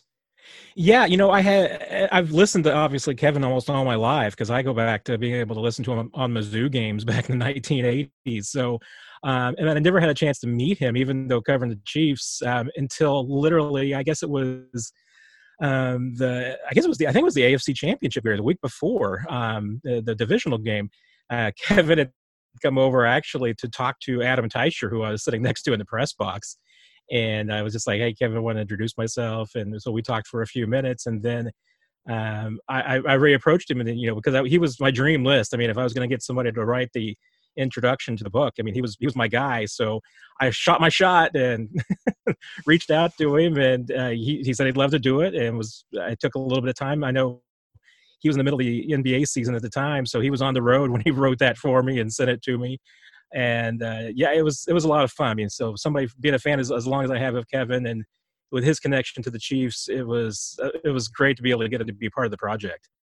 And look, I will say, I mean, I, I know uh, one of the popular collector items uh, from this whole championship thing is that uh, DVD, that Blu-ray DVD, where it, it, it, recaps the entire season, and you do a great job of that as well. I mean, you you start about talking about the Super Bowl, and then you go in order in the season, talking about you know the final game in Oakland and uh, the MVP duel between Mahomes and, and, and Lamar Jackson and, and, Terrell Suggs coming in and all sorts of different things, all sorts of different profiles. Uh, and you do, do a great job of it. I know, and I don't mean to say this in a negative way. I know for a lot of people, like reading is a lost art, but folks, trust me. I mean, I'm looking at this right now. I think it's a hundred and 27 pages and, and there are a lot of picture books so you'll get through this yeah. book real fast and, and i think people will really enjoy it they definitely need this as a collector's item uh, if they don't have it already. Uh, I've got to ask you this, and take a moment to brag because you really do deserve it. I remember uh, you had your uh, book on Mahomes, Showtime is what it's called, and now you have this. Wherever I go, whether it's a grocery store, um, a rally house, I don't know what it's called, but um, in Overland Park in uh, Prairie Fire, there's a store um, it's it's it's it's kind of like a rally house where they have some of the Charlie Hustle shirts and also some barbecue sauce and some nice, uh, you know, uh, KC decorations that you can buy for your for your home. And you know, at the front of the store, they have this nice little table with with you know the popular shirts and the barbecue. And then I see your book on there. What is that like to see? You know, your your book at the front of you know grocery stores or Barnes and Noble in the Kansas City area. Yeah, it's a surreal experience. I mean, it is. Uh, yeah, I try to. I, you know, I, I, I know. Hey, I'm not a New York Times bestseller or anything, so I got to. I put it in perspective. Uh, but yeah, no. I mean, it was uh, really the first time it kind of struck me was yes, walking into a Hy-Vee when the when Showtime came out, and uh, yeah, it, there it is. On they had it on on the top shelf in the number one position, right next to the what is it the the one of the books by Chip and Joanna Gaines. so I'm like, okay, if I'm next to those two, apparently I'm in the big time here. Uh, but yeah, you know, and a lot of the local retailers, I mean, Barnes and Nobles have had some great displays. Uh, you know, I know Rainy Day Books has has carried the book as well, and uh, a lot of local retailers have done a really, you know, tremendous job helping me out and, and, and filling the book and everything. So yeah, seeing it out on the shelves, it's it's it's a surreal experience. I mean, you kind of just have to pinch yourself that you get had a chance to do something like this. I don't know if you're allowed to go into detail with this, but you did the Mahomes autobiography, and I'm sure uh, you know a lot of people uh, picked up on that because you know Patrick Mahomes is so popular here in Kansas City. Of course, that's Super Bowl collectors. Uh, what do you want to write about next, or do you do you do you have any ideas? Do you have any uh, any plans in motion right now about, about what book you want to write next? You know, that's a it's a great question because I mean, uh, you know, some of it will certainly I'm sure be dictated. I'm sure just by the opportunity that comes along. You know, if there's a publisher that wants to you know publish a book, I'll I'll love to work with anybody. So I'd love to you know have another opportunity to come by. Um, but I'll tell you what, I mean, this is kind of off the topic of the Chiefs, but uh, one book that I've I've always wanted to write. I don't know if I'll ever get a chance because now the the time has kind of you know gone by its way um, but there's a really odd story from back in 1952. Um, the, they were selecting the U.S. Olympic team, basketball team. And as part of that, back then, the process, because you didn't have games on TV, anything like that, they had a qualifying tournament. So they brought together teams, and if I remember right, I think it was eight teams they brought together. It was the service academy, so Army, Navy, Air Force had teams there. Um, Kansas Jayhawks were the NCAA champions. They played in the tournament. Had a couple of other NCAA teams, a couple of AAU teams, and another one of them was Missouri State, Southwest Missouri, back in the day, and they were the NAIA champions. And so, what two weeks after the championship games in college that year, the NCAA champion and the NAIA champion played each other. And it's the only time it's ever happened where those two have played after the season in what almost became a de facto, you know, universal championship game. It was big college, you know, small college. Uh, the little school getting their shots. Big school won. So, but uh, I've just always been fascinated by that because just uh, I think the time that it was in, um, when it was played, you know, the the the small school, big school. I grew up in Springfield, you know, where the team was, so that was, uh, you know, those guys were, and one of the guys on the team was my high school counselor. So I had a lot of connections to that, and I've always thought it would just be a tremendous story. And I, I, regret that I didn't push myself 20 years ago to try and dive into the story because it's something that I've looked into and researched, and I've always wanted to do. So if I finally motivate myself to do all the homework on it, that would be one I would love to tell. What is it like as a journalist, as a writer right now? I mean, considering what's going on with the coronavirus, uh, I know there's a lot going on with social injustice right now, but but that hasn't necessarily impacted uh, your job directly. Whereas this virus, I mean, you guys are interviewing coaches and players through Zoom. I mean, you guys have Zoom press conferences. I guess that's the proper term for it.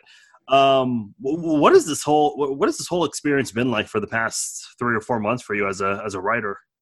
Yeah, I mean it's it's a challenge, and you know, off season coverage is always a little bit different because you are kind of arm's length.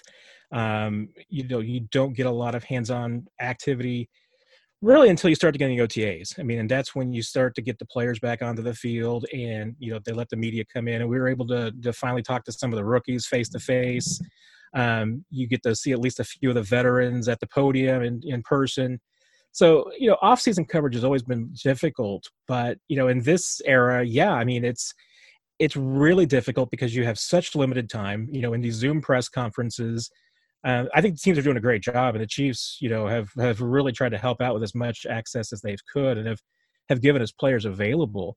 Um, but you know, when you've got 10 to 15 minute interviews and you've got 30 people asking questions, not everybody's going to get to be able to ask their questions and and ask follow ups. So you don't get to you know dive very deep into a lot of subjects, and you know, that's that's the tough thing. And then, and it and to me, it's really worrisome for just you know going forward for sports journalism because. I, you know, I think that you know it could be a while before we're back in the locker rooms and able yeah. to talk to players. In so many of the stories that that you read about about the NFL that you enjoy that are intriguing that tell you something about happening in, with about the teams and the players 95% of that comes in the locker room. You don't hear the best stories. You don't get the, the biggest information. You don't get the inside stories you know at a podium and on a zoom call. You get it from those one-on-one contacts you know when you get to go and talk to the players and you and everybody's there and you can you know reach out to them at all the time and have private conversations without the microphones because players are different in those settings. And i think any reporter will tell you that it, those environments are the, where the best nuggets come from the best stories the best information. And i don't think we're going to have that this year.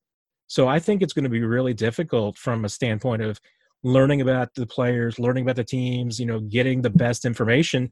And I worry about the future too, because I think that by and large, I think leagues and teams are going to say, you know what, we've got more control by doing these interviews over Zoom. And, you know, it's, it might be one of the things that once uh, access to players goes away, it might not ever come back in the same form again.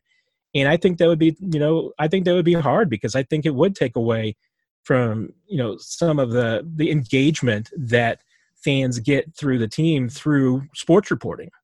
That's interesting. I've never thought of that before, uh, but I, I, know exactly where you're talking about because you know when these play, and I think you know so many people forget. Uh, I mean, these players are human too. When they're surrounded by you know all these uh, cameras and microphones, and then sometimes you, you got some uh, cameramen that turn on that little flashlight of theirs, and so it's it's all bright in their face. So uh, it, it's a lot easier. We, you know, if you're just talking to someone one on one, or if it's just two or three reporters surrounding them, it, it's certainly a lot easier. I know exactly what you're talking about. Um, you know, you were talking a little bit. You know what what could happen this year.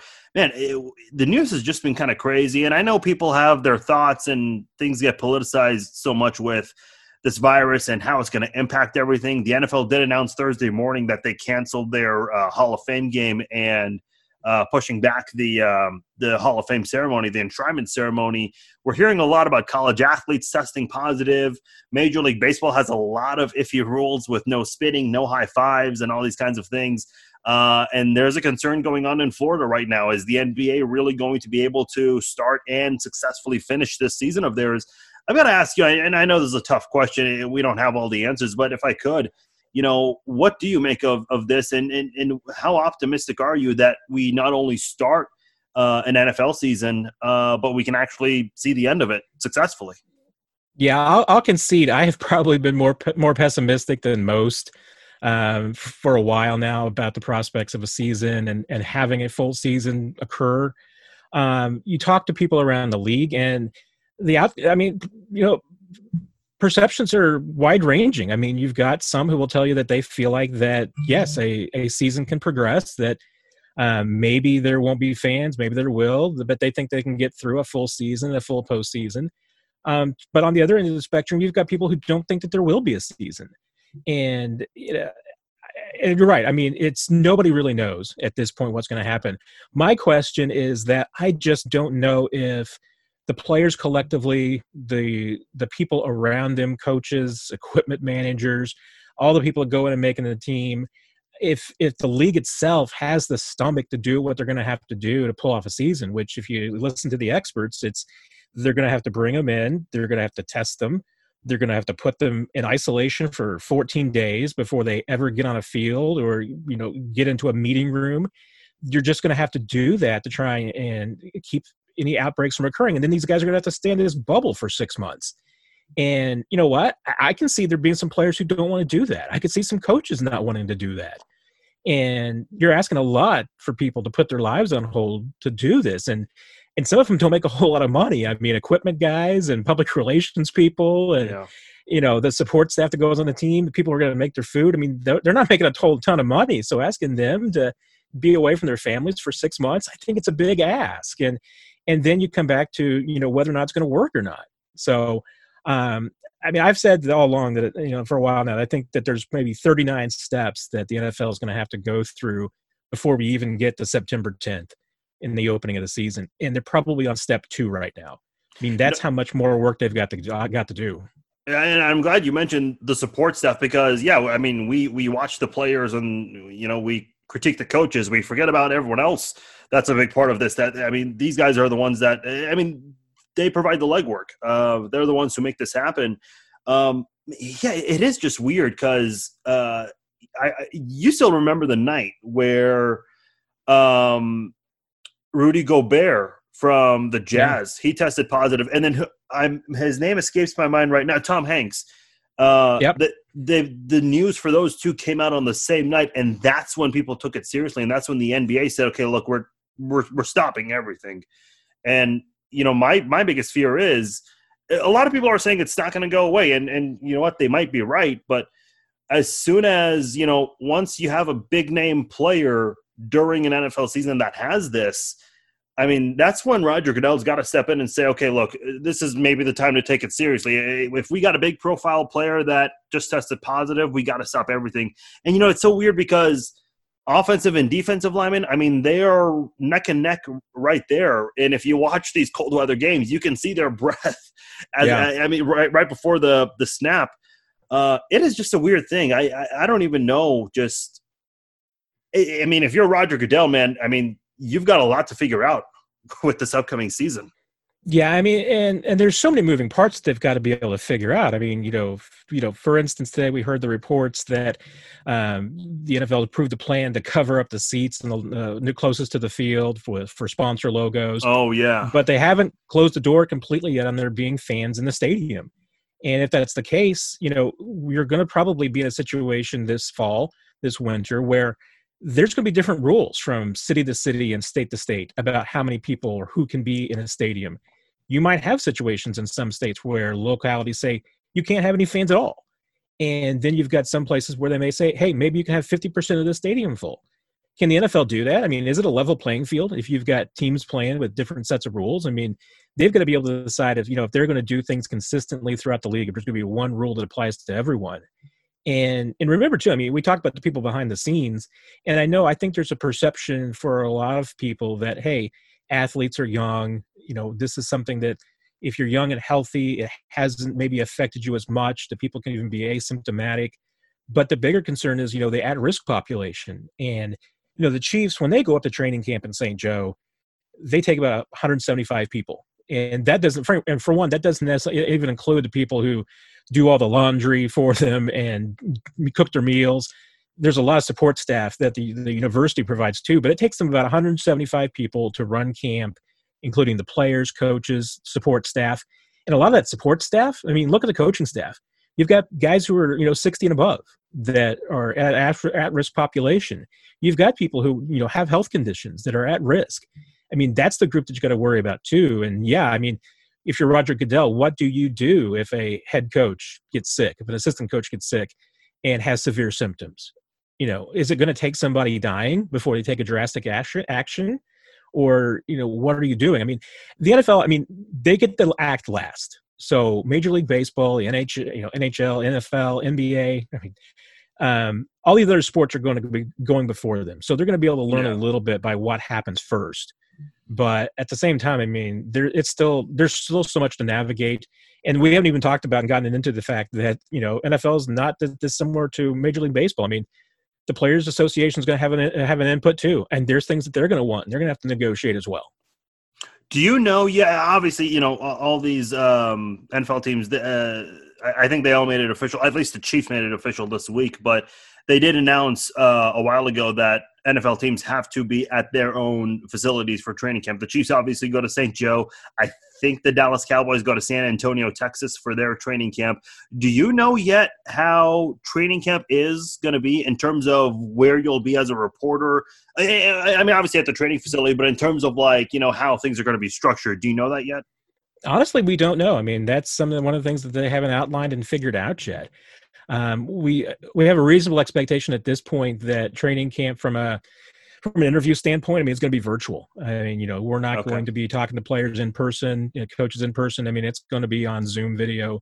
I don't think there's any doubt about that. Whether or not you know media will be allowed into practices to watch, um, whether there's even going to be whether they'll be able to open up any of these practices for fans to watch, um, even though the Chiefs will be doing it at their facility, they have in the past done fan events at facility for OTA practices where they've installed some temporary stands. Uh, we don't know if they're going to be allowed to do that, whether they want to do that. Uh, so yeah, there's there no, there's still a lot of questions that even for training camp that they haven't figured out yet.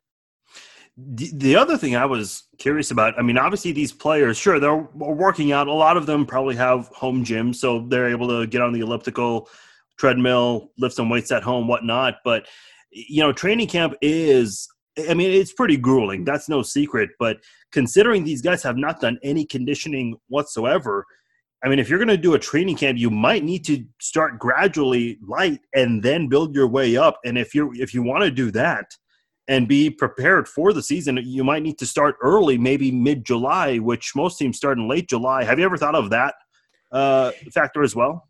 Yeah, you know, and that's one of the things. The, uh, the NFL's given all indications that they're not going to move up training camp. That you know the July 28th start date is going to still be the date.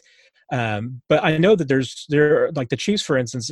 I've been told that hey, they would love to be able to do a basically a rookie mini camp similar to what they would normally do in May, which is you know have their own rookies in, but then also have tryouts for you know maybe 50 or 60 rookies that are you know free agents and in addition to the three day like rookie mini camp that they normally do every year um, because they they they want to be able to get you know as much observation of players as they possibly can and evaluation.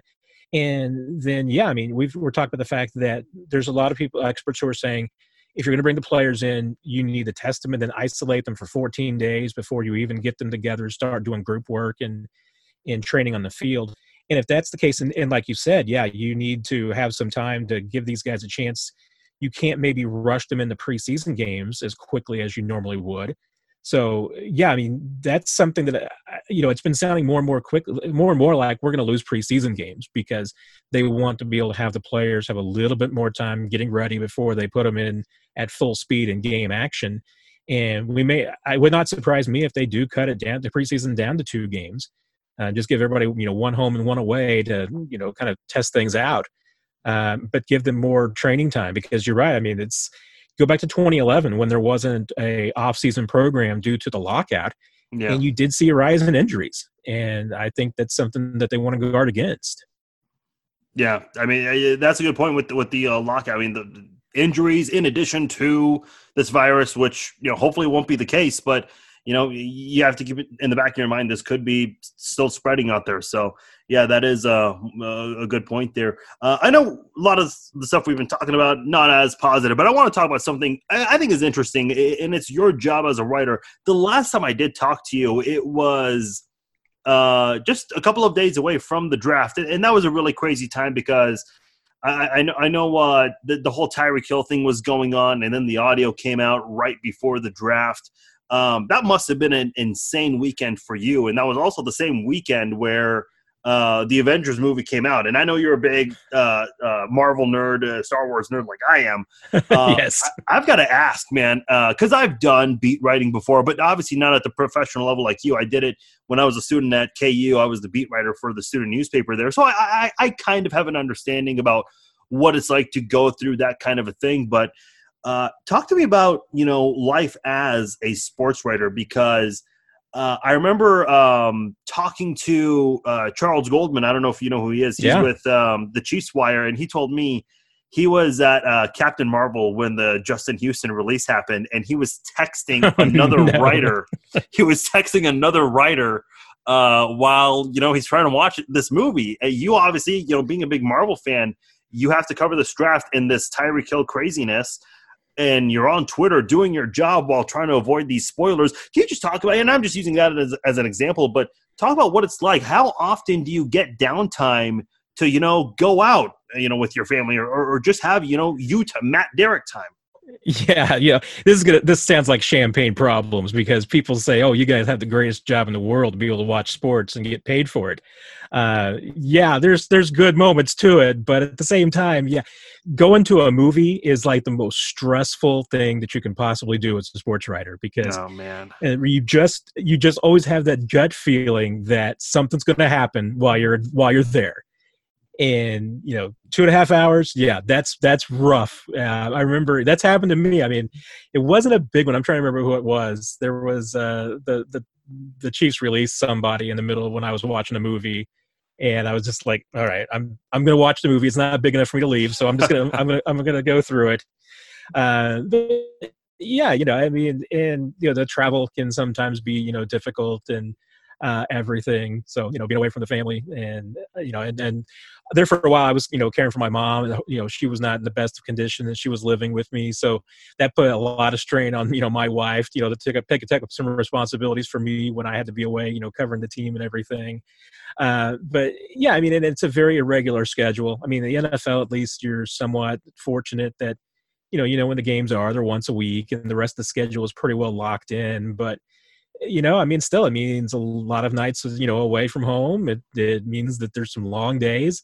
Um, you know, hey, yeah, you get to watch a, a, game on Sundays, but I tell you what, I'm at Arrowhead Stadium usually for you know a noon game at 8:30 in the morning, and I'm usually there till at least seven o'clock at night. And when I go home, finish go back home, I'm still writing. Um, so yeah, those are long days. So it's not just getting to watch the game and everything. There's a lot. There's a lot that goes on to it.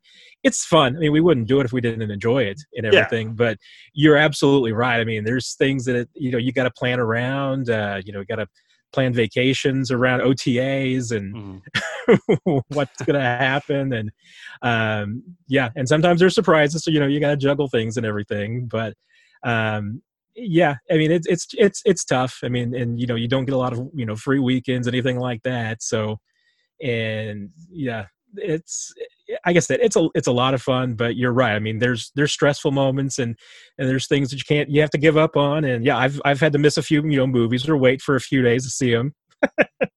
that's that's tough for a guy like me. So did you did you avoid spoilers for the Avengers? I did. I did pretty well with that. Good, you know, good. I I remember also. Gosh, I'm trying to remember which time the timing of it was. I guess it would have been Force Awake. No, it was the second Star Wars movie that came out, uh, Last Jedi.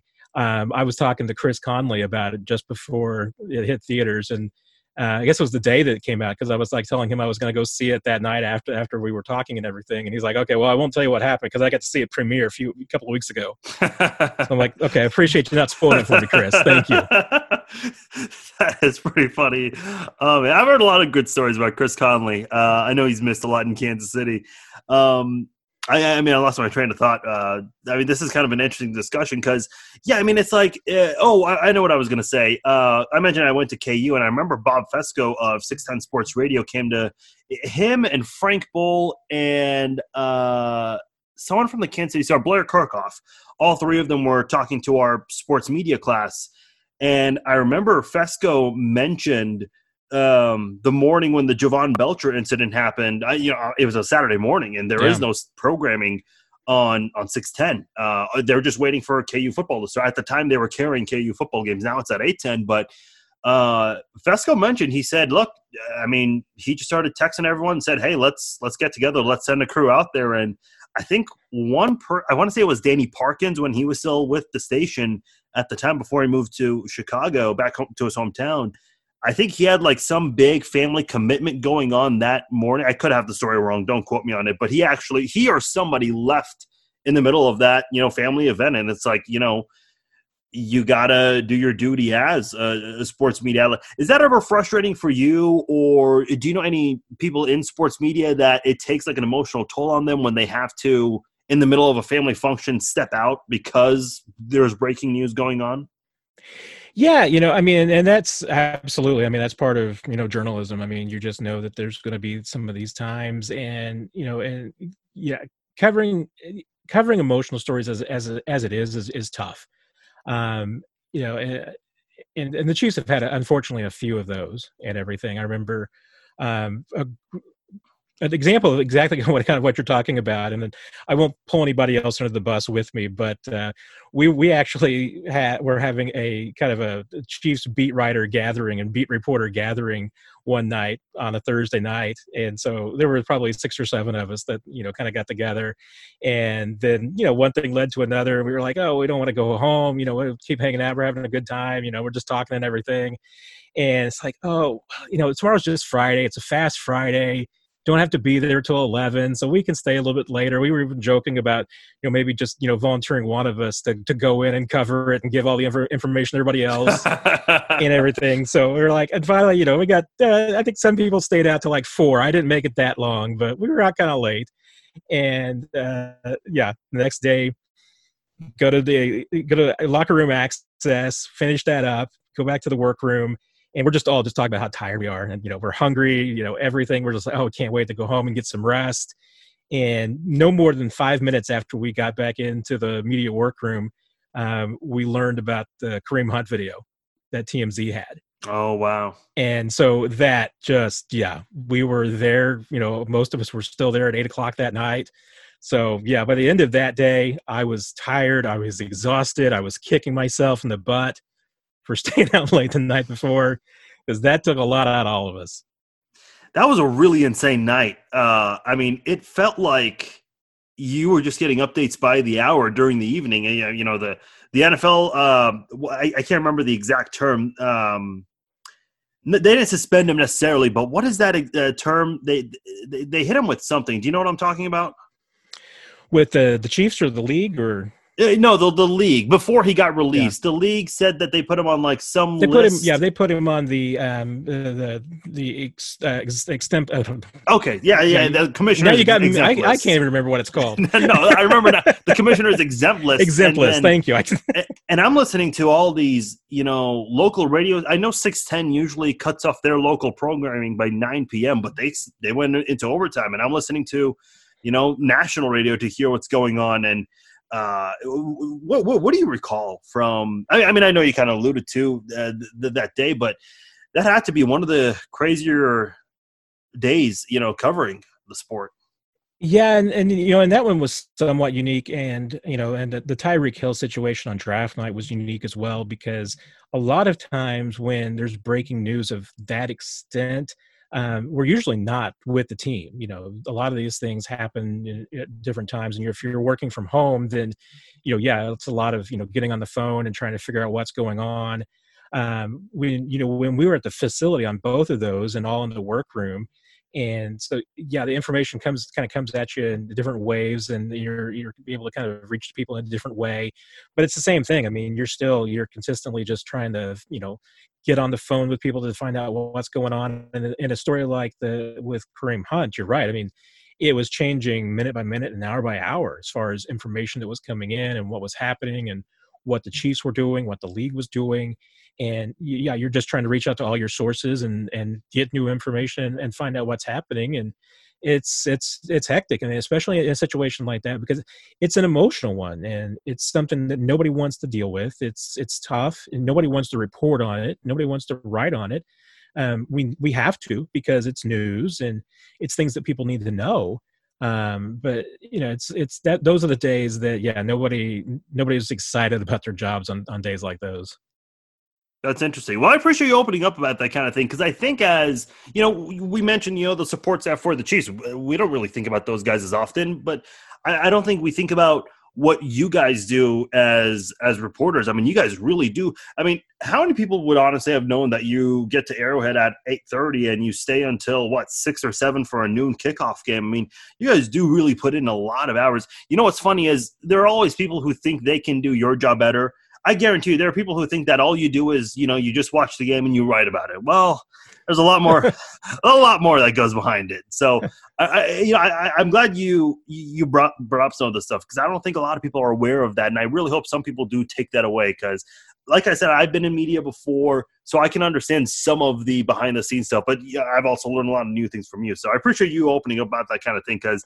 I know a lot of media people don't like to get into that kind of thing, and I think that's something that as fans we should know. You know, when we get our information from you guys, uh, that is definitely. Uh, a lot of work that's being put in there. It's not just tweeting or writing about it. So I got to ask you this last question before we let you loose here on this podcast. Uh, for anyone that wants to get into sports journalism, whether it's you know writing. I know you can m- mostly speak about writing, but if someone wants to do radio, TV, blogging, uh, any kind of sports media, you know, what's your biggest advice for them?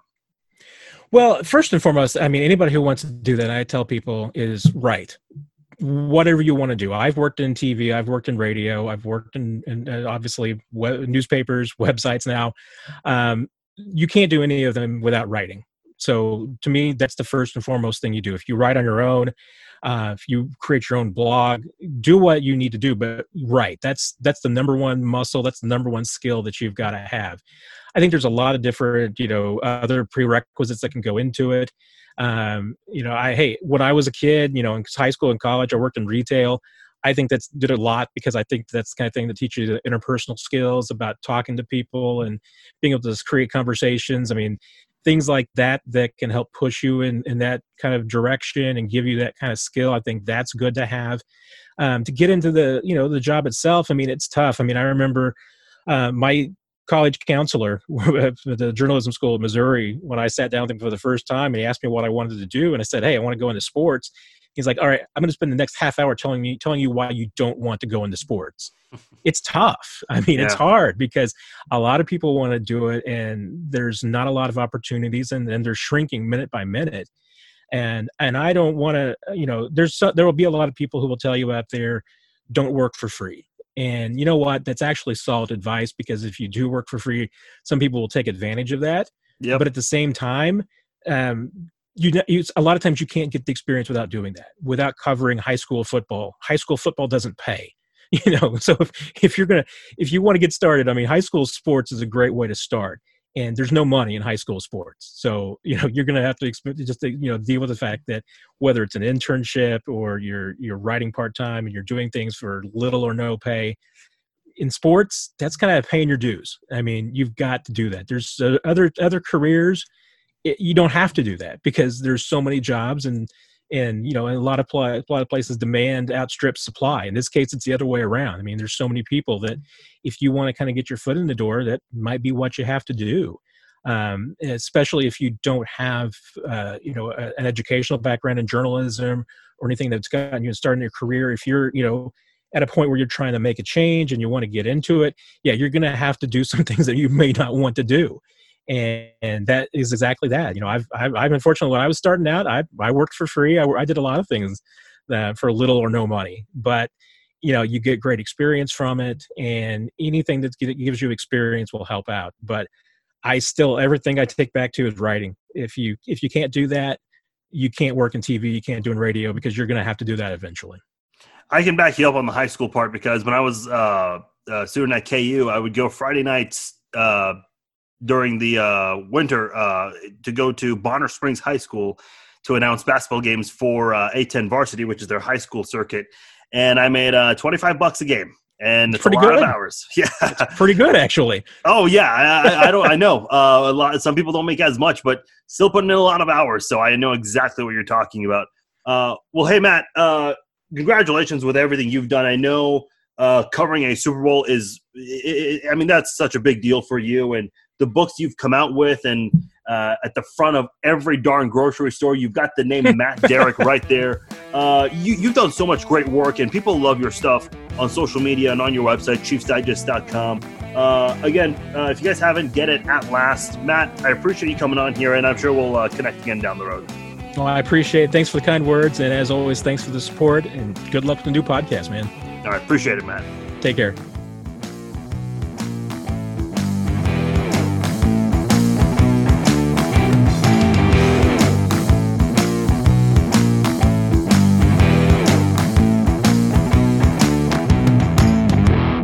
Right, big thanks to Morgan Ganem and Matt Derrick being the first two guests of Farscast. Uh, both are really great people, really nice people. Uh, I've always enjoyed talking to both of them. Uh, obviously, you know, they're both, uh, I kind of mentioned, you know, before I brought those two guys on, I mentioned, you know, this is going to be a much different podcast. You're going to hear, uh, you know, different stories uh, of what they do and kind of the behind the scenes of what they do, how they do it and I that's the kind of thing I want to bring out on this podcast, and, and not just having. We'll have discussions of all, all kinds of things, uh, but hopefully you guys kind of got a taste of what this podcast uh, is like, what it'll be for the other episodes. So hopefully you guys enjoyed that. I certainly did. I really had a fun time talking to those guys. Like I said, both really good guys. Uh, check out their work on social media. Uh, Matt Derrick on Twitter at Matt Derrick and Morgan Ganem uh, he is at Morgan Ganem on Facebook, Instagram, Twitter, and on his website, morganganem.com. Now, does a really great job with, the, with his music as well. That's one of the things I was interested, interested about with him is musicians. I, I mean, there are so many musicians out there. If you just go to iTunes, Spotify, Google Play, whatever it is you listen to, I know iTunes is the biggest one, or Apple Music, whatever you want to call it now. Uh, if you go there, I mean, there are millions, maybe even billions of songs on there. Now, a lot of them are covers of songs, but I mean, if you really do just dig deep, you will find music from musicians you have never heard of. And honestly, a lot of that is better than a lot of the popular music you hear today, in my opinion. Um, yeah, I try to be open minded with music because I know I mentioned I was the DJ for the Royals, and people have all kinds of opinions. What you play, you know, in front of thousands of people, uh, you, you, can't make you know the entire crowd happy. But uh, you know, I, I think if people do have an open mind with music, and if you do listen to some of these uh, regional musicians that do have their songs published out there, they honestly do a much better job with their music than a lot of other people do. And in a way, I kind of think it's wrong that they don't have the popularity that some of these bad musicians do, unfortunately. So definitely do take the time the time to look up some of these alternative music. I guess is the category it kind of falls under because there really is a lot of great music. When I was the um, sports director for the for the student uh, radio station at KU, that radio station was not, you know, a station that plays top 40 music. It's uh, they prided them, themselves on being the sound alternative. KJHK is the name of the station, and I remember, uh, you know, I, I listened to it sometimes when I was in the uh, in the studios, or if I'm just in my car, I'll, I'll turn on KJHK, and a lot of the music you do hear, it's music you've never heard before, but it's honestly really good music too. Uh, and in my opinion, much better than a lot of the top 40 you hear nowadays. And, and of course, with Matt Derrick, you know, I think it's so interesting because, as I mentioned, I've done some media work before in radio and in uh, in writing as well. Not as much with TV, but I do have some familiarity with that as well. Uh, yeah, I remember before I was able to get you know all these you know locker room press conference access, I mean press credentials essentially for these sporting events. I've always wondered, you know, what is it like? What does the media do before these press conferences, after, and, and all the machinations behind that? And I remember just being so intrigued by some of that. And you know, eventually, when you do it so many times, it gets old. It's not really a big deal anymore, but when you're a first timer, it is kind of cool just to see. Oh, well, this is you know the hallway through all the facilities that lead to the press conference room, or that lead to the practice fields where you know the the football players are practicing and whatnot. So it is kind of cool just to be able to experience that kind of a thing. And I just think it's so interesting. You know, Matt mentioned, you know, he gets to Arrow for a noon kickoff game. He gets to Arrowhead at 8:30 and doesn't leave until what 6 6:30 7 maybe some days. Uh, what about a Sunday night football game? You know, looking back, I, I, I wish I had asked him that. I mean, when the hell do you get home for a, for a Monday or Sunday night game or a Thursday night game? Uh, probably spending your entire night there, but uh, it, it, it is kind of a fun industry. And, you know, we kind of mentioned, you know, what if you're trying to live life? You're, you know, taking your wife or your girlfriend out, out to dinner or you're out with uh, friends at at a movie and news breaks? Like what the hell do you do, you do then? Um, so it is kind of interesting to uh, talk about that with matt as well. Really nice guy and does a really fantastic job covering the kansas city chiefs. So that was uh, the first set of guests we had here on Farscast. One thing I want to talk about before I uh, I sign off uh, today, Sunday, the 28th of June, 27 years ago, if I'm not mistaken. I know on my pinned tweet on Twitter it says 28 years, and that is incorrect. But 27 years ago today is when my parents and I came to the United States, and more specifically in Kansas City. Uh, and I posted this online, both on Facebook and Twitter. If you have a chance, go check it out. Uh, it's the first home we lived in when we first came to the United States, and it, it's not the safest area. It's not the you know prettiest place to live, um, but you know, uh, twenty seven years, man. Uh, I've got to say, I'm pretty fortunate to to be here. Very thankful to be here, and very thankful that my parents made the choice to want to come here because you look at what what goes on in a lot of other countries and you know what kind of education system they have, the freedoms that they have or don't have even, uh, the opportunities, the limited opportunities in other countries. Whereas you know here in the United States, the opportunities are boundless, and there is uh, a lot of good opportunities for a good education. I'll give you an example. You know, if you want to become a doctor in Iran, which is where I was born, there are not a lot of good universities. There might be just one or two good universities that you can really go to to get a good education and be successful at being a doctor or if you want to be an accountant, you know, there are very limited good schools out there that you could go and study at. So that's not the case here in the United States. So education is, different. And sure, you know, I, I know people will, will say, you know, there is some sort of a flaw in education, and I certainly won't refute that. It's certainly hard to debunk, but uh, even then, you know, the United States is still better in that area. The opportunities here still better, really better than anywhere else. Uh, I know I mentioned this at the beginning of the podcast with what's going on with the virus and, and the racism, social injustice, police brutality.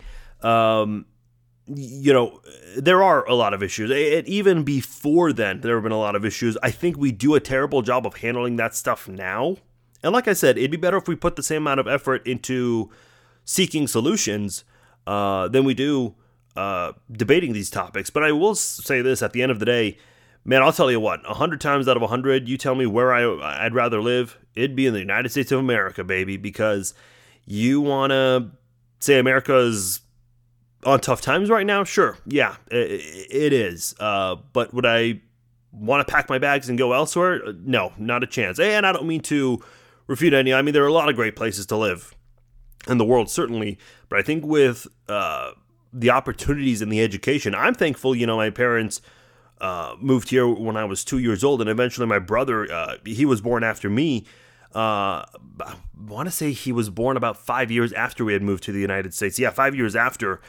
And, you know, he and I are, are very thankful that we got to grow up and have an education in uh, a much better environment and have a better education too. And, you know, had I, had my parents not made the decision to move, I don't know if I would have been able to say that uh, living at 29 years. So that's definitely one thing. You know, I, I, see a lot of people complaining about the country, and, and I think the, the complaints are valid, but uh, I, I, see some people saying, you know, uh, this is not the best place anymore. And look, even with all the political mayhem that we have going on right now, with all the craziness we have, you know, I trust me, you do not want to be anywhere else right now. I still want to be here. And I think that's one thing. If you want to take one thing away from this podcast, it's the fact that, yeah, sure, maybe there are issues here, but there are, in my opinion, far worse issues elsewhere. And I think just even being here, again, not perfect, a lot of room to grow, but still, uh, I think it's much more suitable and much better than anywhere else. I'll sign off on that. That is the first episode of Farscast. Again, a big thank you to Morgan Ganem and Matt Derrick for joining me. A big thanks to you guys for listening to this podcast. Uh, like I said, we don't have like a consistent time when we'll be doing this podcast. Not sure. My, my goal is, you know, every other week, once or twice a month, we'll do a podcast. Hopefully, twice a month. That is my uh, my goal specifically. But uh, we'll be back in a couple of weeks. I don't know who the guests will be. I'll definitely reach out to a few people to see who wants to come on and who's able to uh, make time for uh, for the podcast. But nonetheless, we'll be back in a couple of weeks. I appreciate you guys downloading and listening. Until then, stay safe, be kind to one another. Talk to you then.